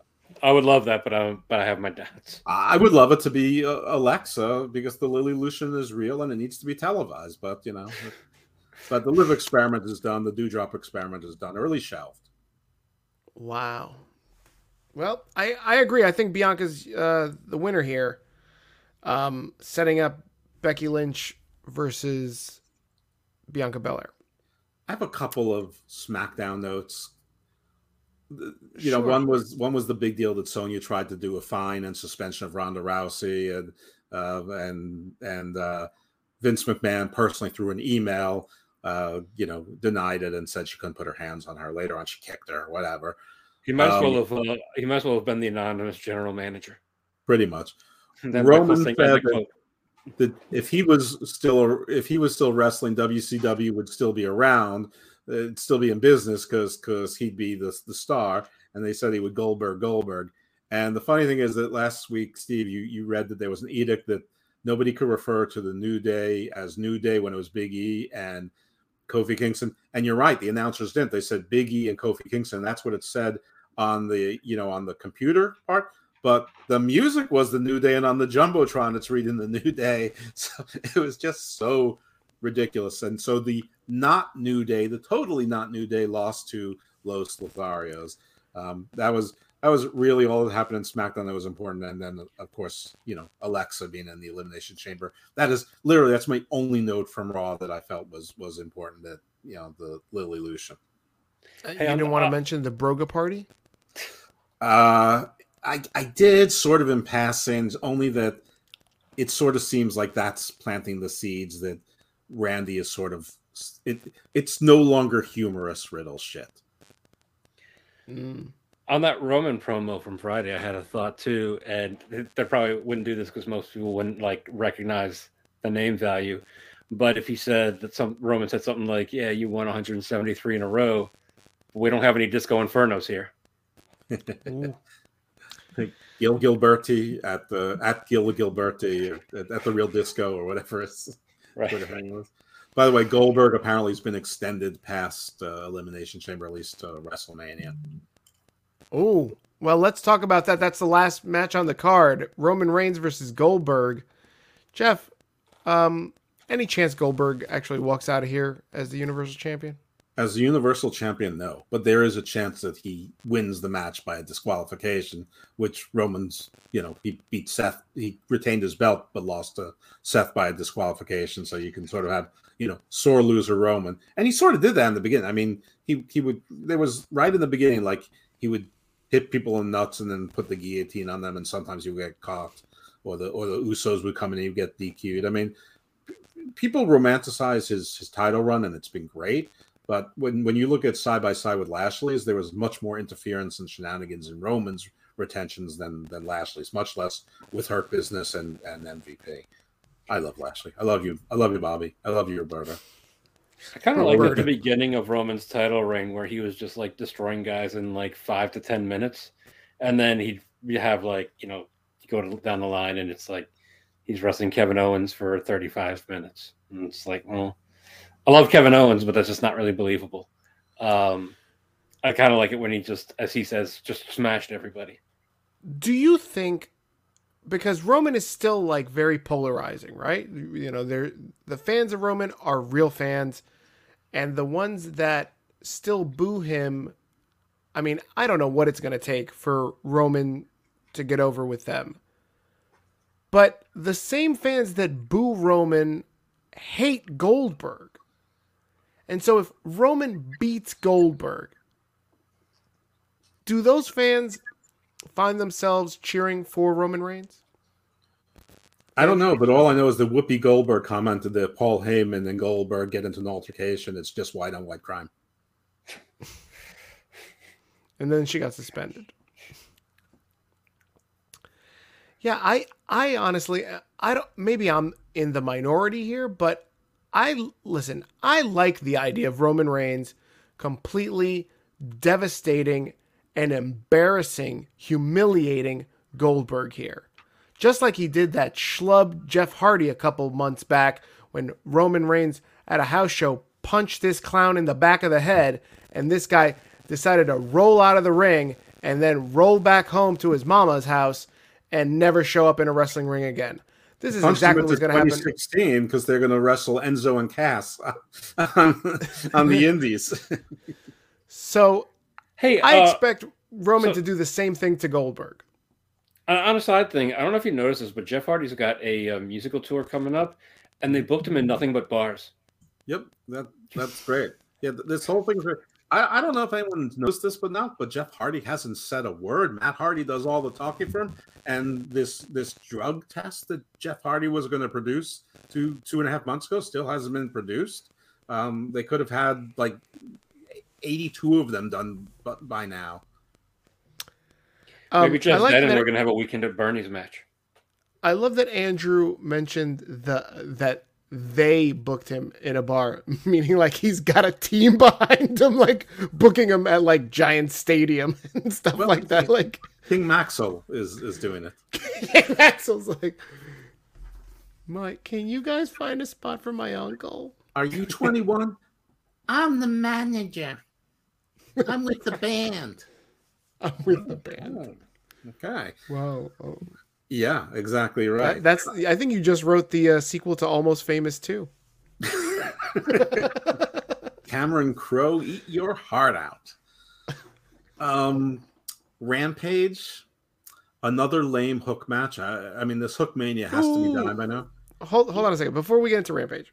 Yeah, the yeah. last thing in WWE Oh, okay. bef- uh, before NXT, We have some news and notes with WWE, but okay.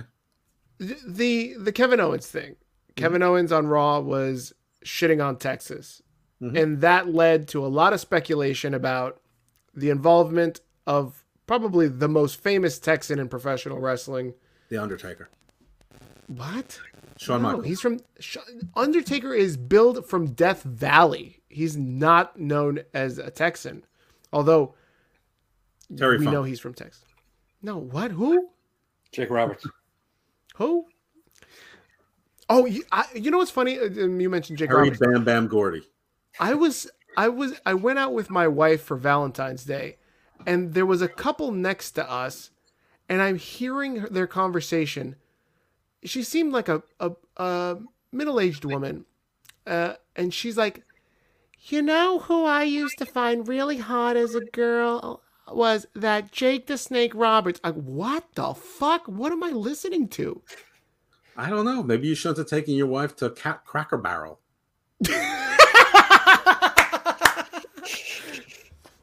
Yeah, I was just like, where am I listening? Like, I wish I had that like recorded. Like, she's just out of the blue was like, Honey, I like fuck, we Jake- can't go to Golden Corral. They run out of steak there.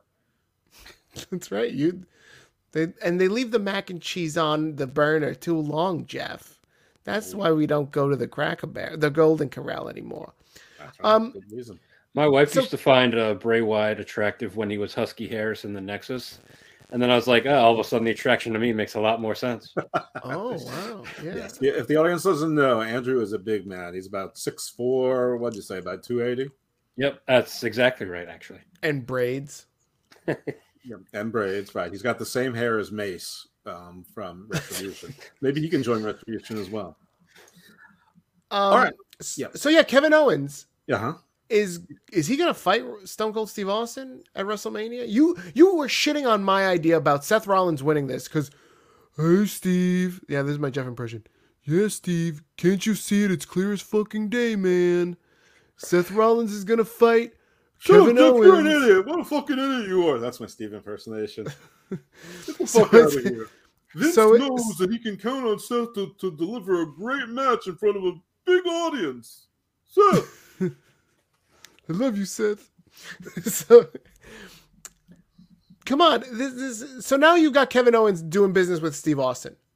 That clears the way for Seth Rollins to defend the WWE title against Roman It- it- Reigns. It would indeed do that. Um, I think that, I mean, that story died pretty quickly. Yes, Cody Rhodes came up, but Stone Cold possibly wrestling is a pretty big deal. I can still see Kevin Owens after they successfully get the tag team titles doing a spot where he runs into to uh, Steve Austin and Steve Austin does a stunner on Kevin Owens and he he falls right into the Undertaker's lap who does a tombstone for the the, the two Texans, and then maybe he gets up and maybe they have tr- Shawn Michaels give him a super kick just for just for the trouble. But I think that's one too many. But um, yeah, I, About I- a I beer think- contest. yeah, right. oh, we know who's going to win that one. Uh, Do you think that you you have? do you think you have all three Texans attack Kevin Owens? You have No, Shawn I- Michaels, Undertaker, and Steve Austin. I I think probably you only do Steve Austin, but if there's anyone else who can be in a segment with Steve Austin without killing the vibe a little bit, it's the Undertaker. Andrew, do you do you have any interest in seeing Steve Austin in a match versus Kevin Owens? No, in fact, I watched back his last match with The Rock not too long ago, and knowing how and how how fucked up he was, and was like, it's really not that good. Like, it didn't that match didn't need to happen. Yeah. Um, so uh, no, I I, I don't want to see it. Um, Austin Definitely- McMahon one more time. I'm definitely on board for a Steve Austin appearance, maybe even a little bit of a brawl, but not a let's ring the bell and start this fight. Yeah.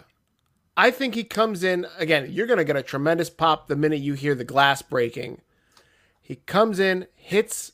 I can see just you know how they did um the Rock versus Eric Rowan a couple years ago, where Right. the Rock just came came in, did the hits, and then one two three done. That's what I see happening with Kevin Owens. And again, Kevin Owens is an established guy. Him taking an L to Stone Cold Steve Austin doesn't he doesn't lose. He doesn't look bad. He looks Right. terrible. and he just they signed a build contract, up, and everyone's gonna laugh at him. You resigned for this? If Yeah, they but build those it guys up, live they're, in a they, basement. If they build it up, you could add something with the fact that he is using the stunner and make that part of it. But um, I think I think if they're doing any kind of build up, it's more of the like the John Cena Undertaker from a few years back, where John Cena was just out calling him out every week, and he never showed up until right when WrestleMania happened. Right, right. I forgot about that. That's a good callback. Yeah. Steve, you're making right, fun of people in their basement, and we can actually see your room there in the basement. Oh, come on. I'm not in the basement. Liar. This is under the stairs. That's better. Um, yeah. All right. So Rampage. Hook, he beats the new student debuting from QT Marshall School, Blake Li. No, no. Ano- hold up a second. Another Lee? Yeah. We got three Lees? well, I think that this is L I. Blake Li. His last name is Blake Li. Um, and he How did how did these guys not start a faction? AEW has so many factions. You didn't have Lee Incorporated? Well, he's part of QT Marshall's School of Losers, and uh, and Hook remains the face of Team Taz, which is still a heel fact. I mean, it, it's so ridiculous. Rapang, Roppongi Vice lost to the Young Bucks with Jay White's assistant assistance. It has been confirmed, not that everyone should have known this, that Jay White is under a, a New Japan contract. That's why we don't have the Jay White as all elite. He's not signed. He's on loan. Um, we had uh, Bryan Danielson confront um, Matt Sydal and Lee Moriarty, and you know, you know, we know that Brian's been talking. He's been trying to recruit Moxley, and Lee Moriarty is one of the names he said that, that that's who she we should bring on, and it, it becomes relevant because that was one of the matches tonight on Dynamite was uh, Brian against Lee Moriarty. Um, I've been keeping score, and Danhausen, when he does his curse, he's only assisted the guy that he delivered the curse for one out of three times. So two out of three times, the guy who he gave the curse to won. Uh, so his, I mean, I guess in baseball that's Hall of Fame numbers, but in wrestling that's not exactly very helpful. Um, we saw Hay- Jamie Hayter and Mercedes Martinez help Britt against Thunder Rosa, but there's still tension after Britt Baker beat Robyn Renegade. and Kris Statlander, the alien who didn't speak last year and is now a face, did a promo against Leyla Hirsch saying how she understands why Leyla Hirsch's parents put her up for adoption. So the face made an adoption mockery uh, uh, promo. The Uh, alien face. You know, yeah. Uh, the alien face, who, you know, maybe Boop. that's her excuse. She only recently learned English. Um, Hobbs is going to face Dante Martin instead of Starks. Again, this part of this this part Team Taz heels still. There was a decent tag team title match between the Jurassic Express where they retained against the Gun Club. It really wasn't bad, but you never had a doubt who was going to win. And the I have been noticing that the Jurassic Express's quarters have been the lowest in in whatever show they've been on, which is weird because Jungle Boy, you know, not to me, but Jungle Boy was fairly highly rated, and they have the title. So I'm not sure if it's Christian. I'm not sure if it's the titles. I'm not sure if people got are sick of Little Jungle Boy, but I don't think it's any of that. I think what it is is that just like in the 1980s, people got enough of that song. They loved it for six days and then never wanted to hear it again in their entire life. And that is what happened even to AEW fans. They never want to hear that that Whoa, whatever. whoa. Baltimore, you know, Tarzan Boy or Jungle Boy, whatever it is. Um, so that Speak- is Dynamite. Dynamite was sort of Trash. sort of trash, sort of, sort it was a throwaway show. That theme song reminds me of wasting money in AEW, spending money on on those theme songs. Uh, Do you do you think that the the reason that Jurassic Park Jurassic Park, Jurassic Express isn't isn't moreover is because people have already realized that uh, Luchasaurus is not a real, uh, n- not a real dinosaur nor a real luchador. No, I think it's because Marco Stunt's not there anymore. I mean, I, He I was think. I, I think that they realized that Christian isn't going to outwork anyone. I mean, he outworked anyone in becoming a manager in like six weeks. I mean, he kind of outworked Cody Rhodes. No, that's that's a fair statement. When Eric Bischoff is there, he outworks him to the catering table. Oof. Wow. And that so that was all a Dynamite tonight. No, that was Rampage. So we're not even on Dynamite. Hey, Uh, um, on that though, there's the like one thing that really kind of that really kind of bugs me with AEW. Well, one of many things that really annoys me about it is uh when I forgot it already. The team that's the Young Bucks, where uh they meant they talked about, oh, it's so great that they're back together because Roppongi everyone should know everything from New Japan because uh how could you possibly watch wrestling and not know everything about every promotion? So it's like, you know, when someone like that comes into WWE, they actually work to build the character. Whereas there, it's like, what do you mean you don't know who this guy is? How do you not? Two things on, on Rampage. This week, Rampage is on 7 p.m. instead of 10 p.m. I, I think because of some playoff game or, or something, something that's that's preempting it. I'm not exactly sure what. That's But, the uh, basketball all star. Oh, but there's only one thing that I remember about Rapong, Roppongi Vice, and that is that Rocky Romero said to Trent Beretta when they broke up, he said, Trent, you don't need me anymore. Go out there and become a world champion. And about two weeks later, Trent Beretta came back with Chuck Taylor with best friends, with uh, never won a world championship, went right into a tag team. And that's the only story that should be told. It should be Rocky punching him in the face and saying, Seven years ago, I told you to become a solo star, and you got this loser instead. And now you're hanging out with this clown, and you expect me to get beat up by the Super Kliq now? Fuck you. Say it in Japanese or whatever. But but the rule was in effect when Rocky Romero is there, it's chaos and Bullet Club. It's not the elite versus best friends. It's all fucking bullshit, Jeff. I don't fucking understand any of it, and I, this is why I can't watch this trash. All right. It's Well- too much for me to, to to keep up with. Let's do Vengeance Day and then then do uh, Dynamite. Because Vengeance Day, I mean, I thought that I thought NXT Vengeance Day was a good show, but not a great show. I was sort of underwhelmed by it. Then I remembered it was on the Sci-Fi Network, so they they didn't really try to make it a takeover. So okay, but the results were uh, Pete Dunne won the you know weapons in the steel cage match on over Tony D'Angelo. You got that one right. I knew the face was going to win, but I still got it wrong Guess I picked Tony D'Angelo anyway. We Toxic Attraction kept their belts. I think you got that wrong. I think um, the Duke Hudson Dexter interplay didn't come until a, a, a backstage segment later on. Uh, what else happened? Um, we had Carmelo Hay- Carmelo Hayes. he retained against uh, Cameron Grimes. He beat Cameron Grimes, which is what we said would happen. Yeah. Um, LA Knight did not get arrested. Um, he pointed out that the the restraining order was mutual, and he showed the police footage after Grayson Waller showed the police officers footage of LA Knight putting hands on him. The LA Knight showed footage of Grayson Waller hitting him. Now, the police then just left, and LA Knight beat him up, which was you know fine. But what should have happened? It should have been date stamped to show that Grayson Waller actually touched LA Knight first, and the police should have arrested Grayson Waller, and he should have been dragged out kicking and screaming. That's how you book a wrestling arrest angle, where the wrong the the, the, heel gets arrested, the get gets overturned. Anyway, they're going to face each other next week. Um, I think that's too complicated. I just need to. I you know how like when Ronda got arrested and then Charlotte kicked her in the face. Right.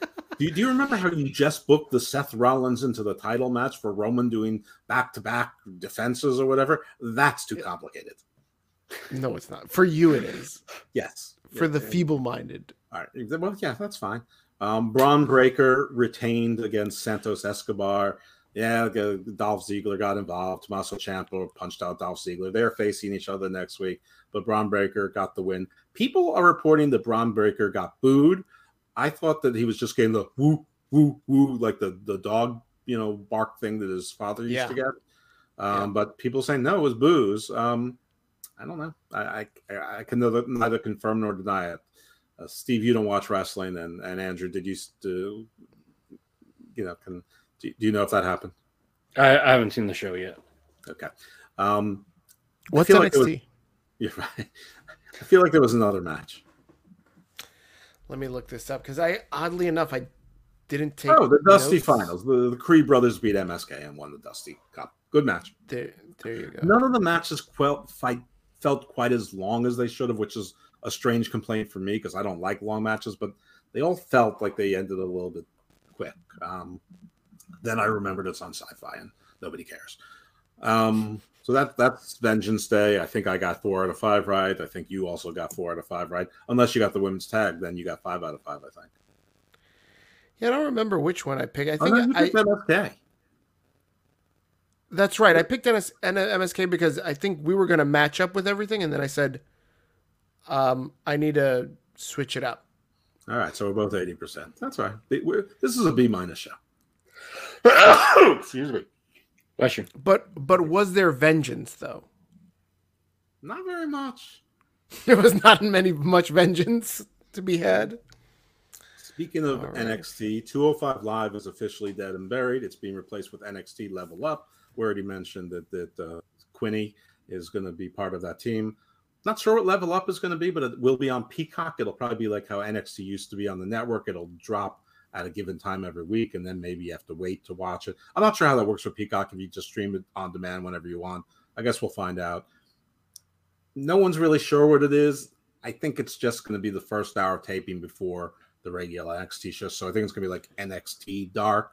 So you'll probably see like the Tiffany Strattons and the Boas and the Xyon Quinns and the the, the guy from Singapore that we haven't seen in a while and Nobody gives a shit about Bro-. Brooks and Dunn or Briggs and Jensen, you know, who K K and K Dance Factory. Well, I was going to ask you guys, what would it take on NXT level up for you to actively tune in? I mean, I'm gonna, I will watch the first couple of episodes to see if it's something I need to watch. I mean, like, is it re like a like a whole new show, or are they just basically taking what was 205 Live and just call changing the name of it? Well, I mean, they released all but like four of the people on Duo oh Five Live, and I think three of them are chasing the twenty four seven title. So no, it, it, it it's. I, I mean, I again, I think it's like NXT Dark. I think it's just more NXT people, but like less important stories, like lower card stories. You know, for what whatever that means in the NXT world. Like you probably see more Ivy Nile matches. And I was chomping at the bit. I was, you know, I just tweeted that out earlier. Like, why don't we get more Ivy Nile matches? Listen, Ivy Nile against Paige VanZant. Her schedule just opened up. Brandi, no more. Um. All right. So dynamite. So shouldn't be a surprise, but it surprised the internet. Cody is no longer part of the entrance package to Dynamite. I mean, obviously, when WWE takes out Ric Flair or whatever, you know, it's giant news. Oh my God, the disrespect. Um, they should have just left Cody Rhodes. They, absolutely. They, they said his name once during it that you know he uh, how Sammy won the title from him. Um, there was a Oh, already, announcement- already, already burying Cody on on Dynamite. They, they just mentioned it in passing. He'll be in Um, the intro on SmackDown. Yeah, he could be. He could be. We open up Dynamite with Punk uh, cross-legged, sitting in the ring, cutting a promo, and MJF, uh, and talking about how MJF can't get Roddy Piper and Portland out of his mouth, and so it's going to be like Roddy Piper, and and he's gonna it's going to be a dog collar match. So their match of Revolution is going to be a dog collar match. MJF was non nonplussed about this. Um, something maybe hopefully someone can clear up for me. So there's going to be a three-way title match for the tag team titles at Revolution. Jurassic Express is a champion. As I understand it, there's going to be a tag team battle royal, and the winners of the tag team battle royal will be one of the other teams. And then there's going to be a casino battle royal, which I assume is a tag team casino battle royal or populated by tag teams, but only maybe only one person needs to win it. But whoever wins the casino battle royal, that's going to be the other team. That's how I understand it. I'm very I'm very unclear exactly how that works. That's too complicated. Um, but they love their battle royals. But anyway, that's the whoever those three teams are, and there was a little tete-a-tete between the Young Bucks are going to win and the Red Dragon's going to win, but they're each in different matches. So yes, we could get, you know, Adam, you know, Adam Cole is Paul Heyman in this story. Who do I love more, Red Dragon or the Young Bucks? Wow. I'm Um, it- well, it- you know, it's a little bit confusing. Then we had Bryan Danielson in a match against Lee Moriarty. I, Brian is just a genius. He he made them somehow he made Lee Moriarty look competitive, but you knew that Brian could win at any single at any second. It was an A plus performance by Brian. He called out Moxley. Moxley came out. He made it. He had a promo, which was his typical promo, but I think that on purpose he said words like dynasty and legacy. He might have said evolution, like he's naming other wrestling factions from some sort of history. Um, Mhm. The implication was that Mox is like, I didn't say yes, but I didn't say no. I don't I don't team with anyone until I bleed with them. So the implication is that they're going to have a match. I guess if the match is brutal enough, we'll team with him, or if Brian beats him, he'll team with him. I mean, it, it, it you know, still up in the air, but it's going to end up being something like that. What is he trying to say about his relationship with Renee if he's saying he doesn't team with anyone unless they bleed with each other? Moving on. Uh, so move, moving on. Uh, Wardlow faces Max Caster, uh, second heel in a row he's facing. This was a face of the revolution qualification match. Um, so the last heel was Blade. Now it's Max Caster. They did their usual rap thing. It was a little bit funny. Wardlow destroyed Caster dis- despite Bowen's efforts. And then Shawn Spears didn't help Wardlow very much when there was a double team. And then he eventually came in and did the chair, which apparently is stealing the spotlight from Wardlow when he already hits the defeated person with a chair. I mean, it- the- this whole thing is so stupid. Um, the bad guy from Cobra Kai apparently is there, and with Britt Baker and her her guys and her crew. Wait, wait, wait, And- wait, what, what? What? Say that again. Like, what's his name? Kove? Like, who, who's like the, The blonde guy? yeah, The He guy was- that beat up uh, Danielson? yeah. Or the older guy? I, I don't know. I don't watch Cobra Kai, but yeah, the guy from the Bad Guy Dojo from the Karate Kid movie. Okay. So anyway, the point is he stole Adam Page's cowboy shirt, the one where it's black, but he's got like the red roses embroidered on it. You know, like the, the country singer shirt that, that Adam Page thinks is a cowboy shirt. Um, well, Cobra Yeah. Kai guy stole it. Um, anyway, He must have gotten paid for that because he charges like three hundred dollars for a cameo. Well, I'm sure he got paid for it. Uh, he was also in the front row. Anyway, the the group said if Mercedes Martinez doesn't get the job done, and and he sort of when she was gone, he said she's not going to get the job done. I think she's weak. And then Britt Baker said, "What do we do if she loses?" He basically said, "If if she fails, kill her." Um, so couldn't possibly see what's happening there.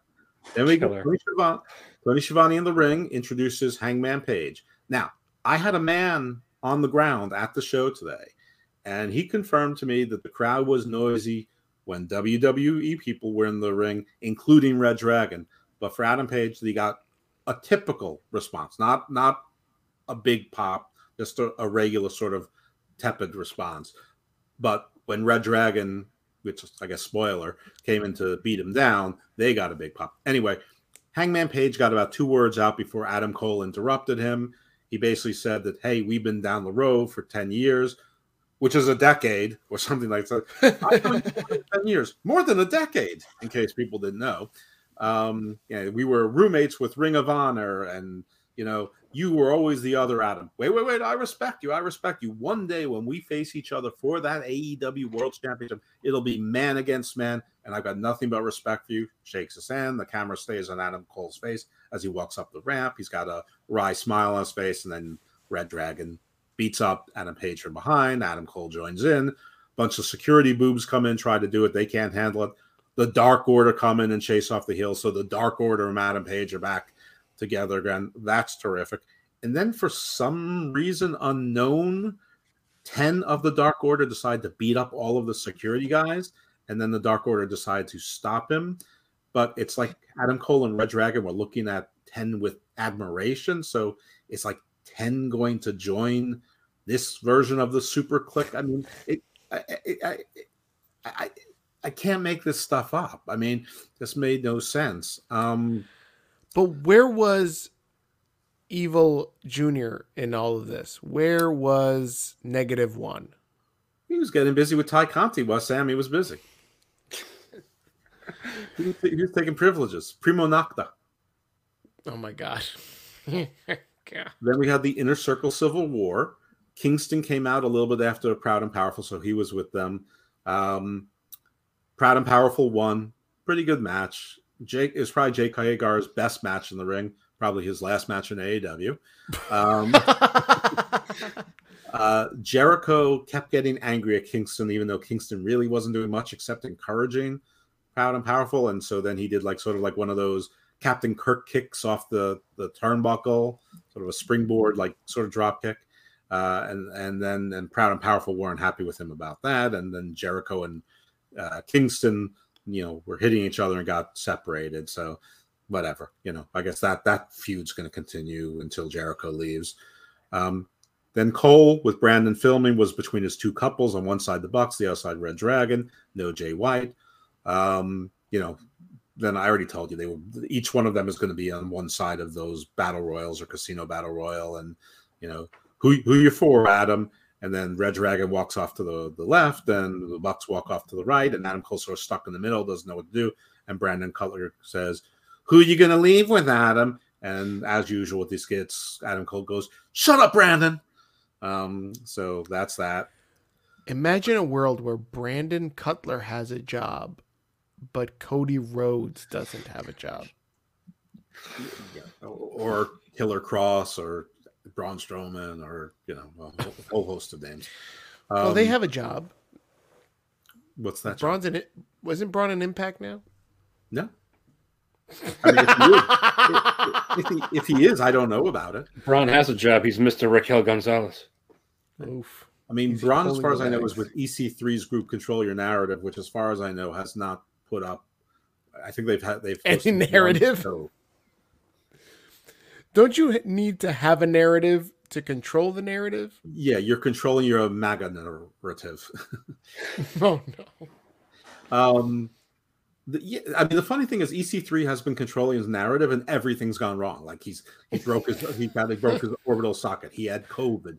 He's like missed shows. It's I mean, no, nothing's gone right. Uh, you know, he he's controlled his narrative right into the toilet. He did one show an impact. He did nothing with Ring of Honor. I mean, it, it's just amazing. Um, anyway, next is Mercedes Martinez versus Thunder Rosa in a no DQ match. Thunder Rosa won. She shows a little respect to Mercedes Martinez. Britt's gang comes out. They beat up Thunder Rosa. They give Mercedes Martinez her pipe to finish the job. Mercedes uh, uh, hesitates. Jamie Hayter beats her up. Uh, the guy from Cobra Kai says, "I told you she was weak. Finish it."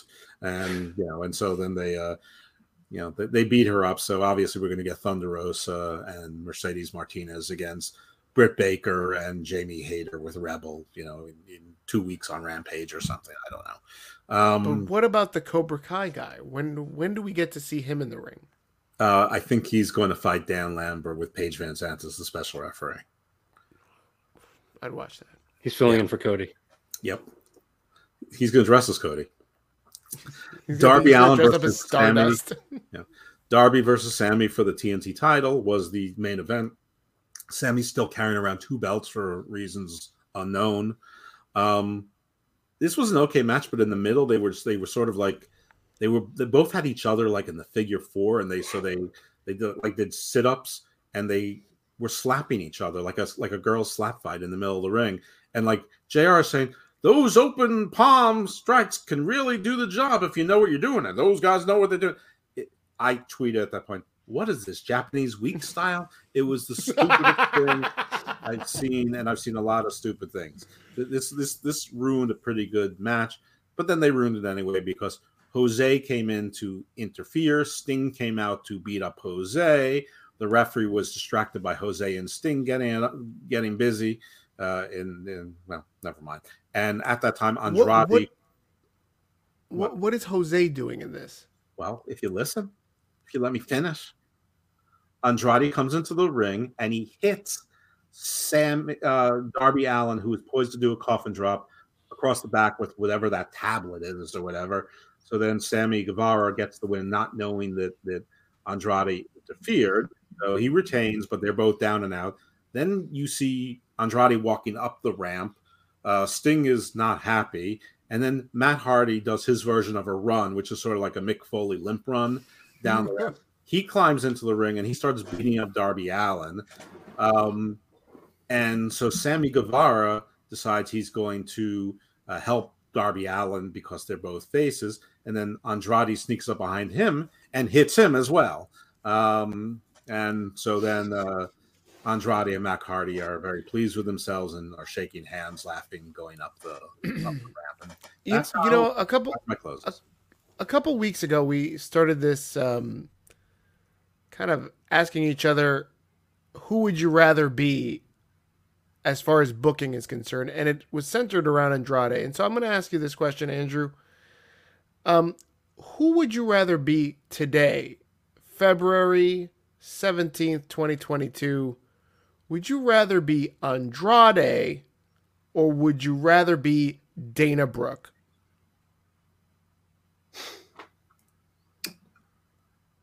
Tough question, huh? Yeah. Well, uh, if I'm Andrade, the one thing I have going for me that Dana Brooke doesn't is my partner is not dead.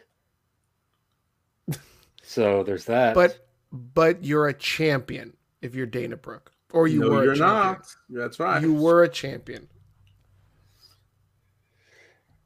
Uh, and you're you were on you were on the air probably for the last I don't know eight to ten weeks. yeah, I still, I think I still got to say I, I would rather be Andrade. Really, Jeff? I'd probably well booking wise. I mean, I'd rather be Dana Brooks so I can play with myself. yeah. But I mean, Oh Jesus Christ! I, I I think I think I'd still rather be on Andrade. I mean, the, the Dana Brooke thing is silly, and but as she and once she friend zoned Reggie, he he uh, retook the twenty four seven belt from him, or, or which was almost sort of amusing. By the way, our man on the ground at at Dynamite said that, and and, and he's actually repeating what the guy behind him said that the crowd was absolutely dead during Rampage. That once all the stars came and it was just the indie stuff, that the crowd went silent. Has Rampage officially entered WCW Thunder territory? Yeah, yeah, I think so. Yeah, Andrew. I think it's been that from day one, Oh, where you know those first couple of weeks it was, you know, something interesting. Like like the first week they had the Impact title change, third week CM Punk showed up, and then after that it was just kind of there. Wow. Wow. Yeah, that's disappointing. Hey, I want to go back to MJF versus Punk. MJF versus Punk um came back came in with such steam, right? Like, hey, these are the best promos. You remember they cut a promo that lasted about 25 minutes and the internet lost their shit. That was about what? A month and a half ago? 2 months ago? It's been a while. Is is anybody still interested in the, in seeing this match at Revolution? Which match is this? MJF versus Punk. I think that's my answer. I mean, no. I I mean, it's another gimmick match. and It's another unnecessary gimmick match. I mean, it, you know, I, I'm not even sure if this show is in Portland. Do they even go to Portland? I know it's March 6th, but I, I don't think they. I mean, th- I think Las Vegas is as far west as they went.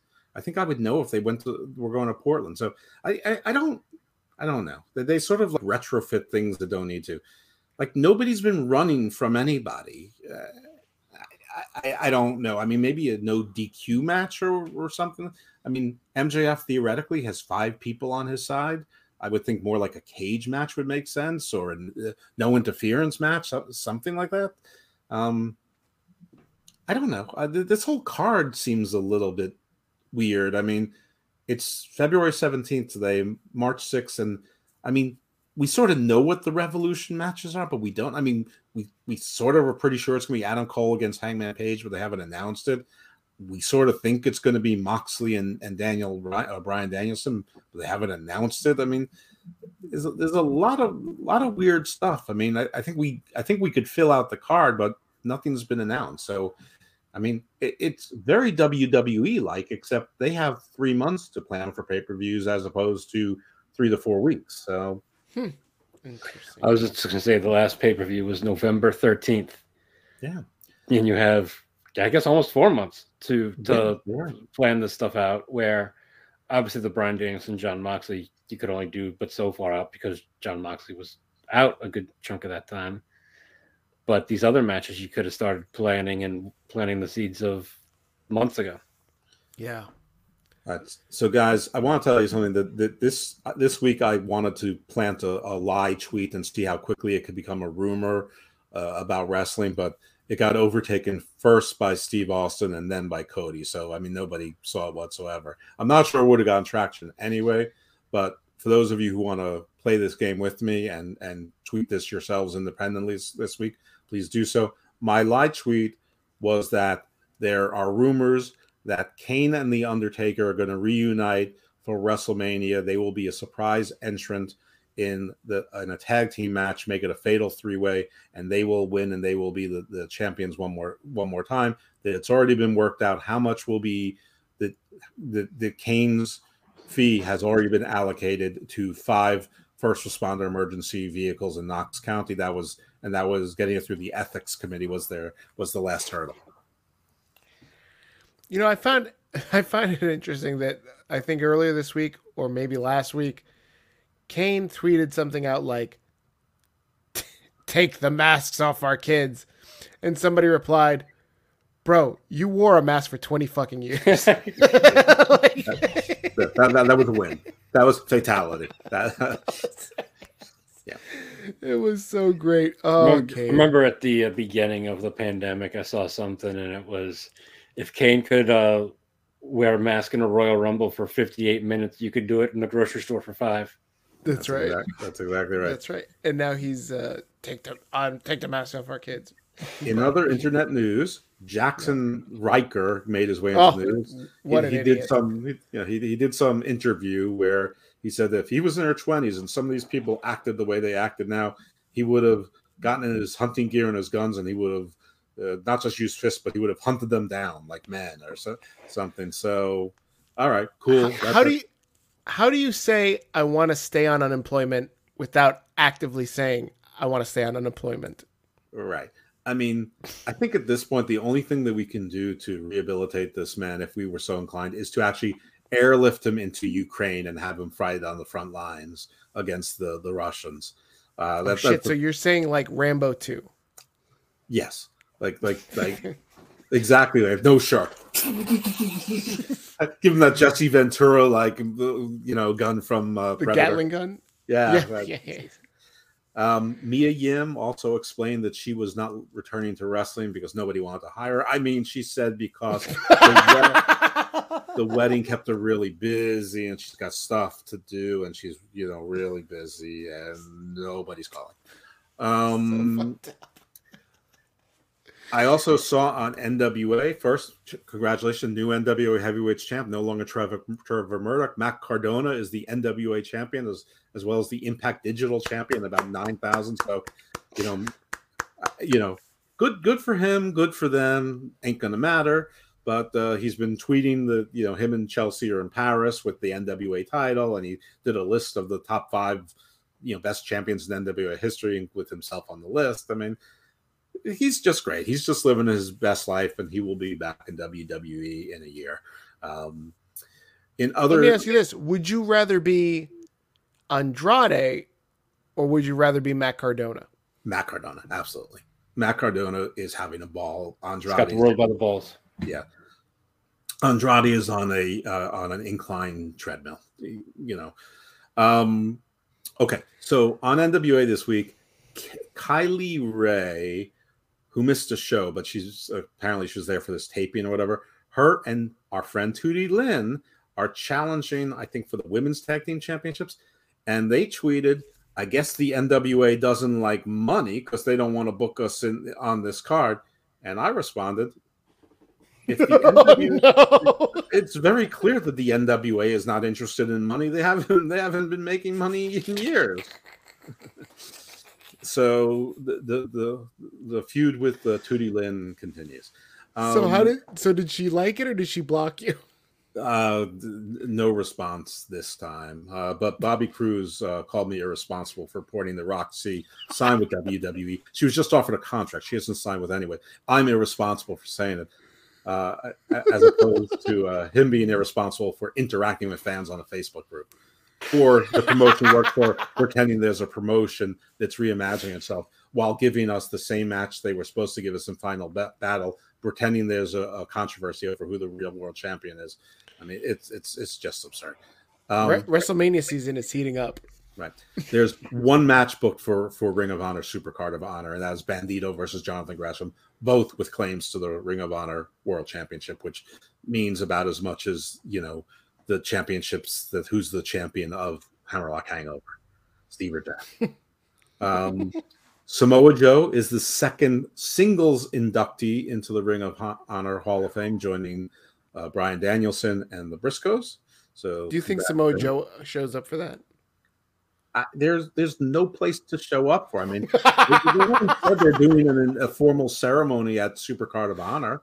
I mean, I don't know that Brian could or would. I mean, the Briscoes got nothing to do. Nobody. I mean, apparently their phone isn't ringing either. Um, oh, there's, there's, a lot of people who were expected to be signed that aren't. Swerve tweeted this week that he had a huge announcement at eight o'clock, and I said, "This is no huge announcement." The announcement was his merch store opened. Top Dolla tweeted today that he's a free agent, taking bookings.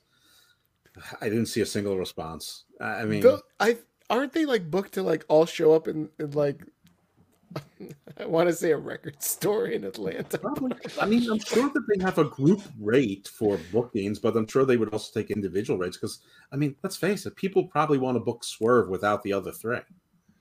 Right. Right.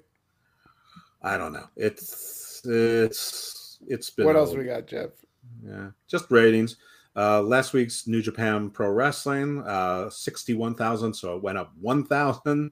Uh, Rampage, 542,000. Um, that was actually Rampage. Worse. That, that went up by 2,000. SmackDown, 2,231, uh, went up a little bit. Raw on Sci-Fi 1.602 went up by 225,000. So on Sci-Fi for a go home throwaway show, that's actually pretty good. NXT hey. also on Sci-Fi. What? Well, I'm sorry. I, I just was wondering, what did Keith Lee do this week? Well, uh, well, we do, oh this week he he he had a little promo vignette where they showed him well, it inferred that he had been working out. We didn't see him actually work out. They showed some clips of his match, and he spoke. He said, "I'm the limitless one, and as the face of the revolution, you know that was gauntlet number one, and gauntlet number two is going to be to win the TNT championship." So was he it, sounding like his his like you know Frasier Crane uh, yes. vibe again? Greetings and salutations. Yeah, that, I, I mean, people say Frasier Crane. I, I I think it's more like Gray Hulk. But um, but yeah, so Raw 1.6, uh, NXT 525,000 on Sci-Fi went up by 125,000. Vengeance. Jeff, I don't think you're making a, a big enough deal about this. 1.6 on Sci-Fi is like 2.5. It, it it's overperforming. That that that is for that's for sure. It went up. It went up quite a bit. I mean, it was a good. that's probably the best ratings Sci-Fi has ever gotten, and that's coming from the fact that their biggest show is called Resident Alien. It's probably the biggest rating they've gotten in a while. But when Sci-Fi was, I mean, they had first run movies, and they, I think Battlestar Galactica was on there. That was pretty successful. They, they've had others. They've had, they've had other stuff. They, I mean, it's been a while since it was a serious network, but they've they've had other shows. a serious network. Yeah. Uh, MLW last three weeks there was a there was uh, a world title match this week. Uh, so this week got ninety four thousand, but two weeks ago sixty nine thousand, and three weeks ago seventy three thousand. NWA this week also uh, a title match sixty four thousand. Two weeks ago fifty one thousand, and three weeks ago fifty six thousand. So these shows, you know, they're sort of going down. Um, Dark so with, with the uh, with the NWA numbers, what are you just like getting like the views on YouTube or? Yeah, I'm just doing YouTube. I I, I don't know anything about Fight or you know Okay. their total their full package. I am sure that their full package probably is similar to people who got their Patreon, which was under 200 people. Yeah, I, I got the I got that all access package. Yeah, I mean it's actually not a bad deal. It's fifty dollars for the year for you get the shows first week and you get what six pay per views. I mean, it Yeah. you know it's, it's it's not bad, but I don't know. I can live without their pay per views and I can easily wait a week to to watch a show because that I really never actually need to watch. Um, Dark the last three weeks, one hundred fifty eight thousand. 259, 325, Dark Elevation, 219, 296, 298. If these numbers sound low, they are. But keep in mind, we're recording on Wednesday night. Normally, we record on a Thursday, sometimes even a Friday night. So, if you want to call that a mitigating factor, okay. But the the, the trends remain that the YouTube shows are all suffering from the uh, Cody- surplus the- of the loss of. Cody. The That loss feels of like that feels like a lot of views for that YouTube show because I watched it once or twice and it's it's really horrible. which one? So I, I wonder if people just like put it on and then just like fall asleep a match or two in. which show? Uh, the dark shows. Um, I had insomnia one night, I think last week, and I put on AW Dark Elevation. And at three matches in, I decided I would rather toss and turn and look at the ceiling. I mean, there's like terrible commentary. There's no vignettes. There's no stories. It was like Bobby Fish versus Jabroni Maloney. Uh, I mean, it's like Leyla Hirsch versus you know nobody McGillicuddy. Uh, it's, it's just like I don't know. It was, it was just everything. It, it was it's just bad. It's just it's just bad television. It's bad television. It's bad wrestling. They're really hurting from losing Cody Rhodes. The numbers show it. Retroactively, Absolutely. retroactively, Yes, absolutely. it's that powerful that it changed time. What else, Jeff? Anything else? That's it, man. That's all I got. I think we got enough. I want to. I want to thank our Andrew Karluk for being there, uh, joining us. Sort of a legend in, in this industry, and you know, Hey man, thanks for having me for sure. Yeah. That's right. Would you rather be let me- Jeff? One more. Would you rather be Andrew or Andrade? Andrade. Uh, me too.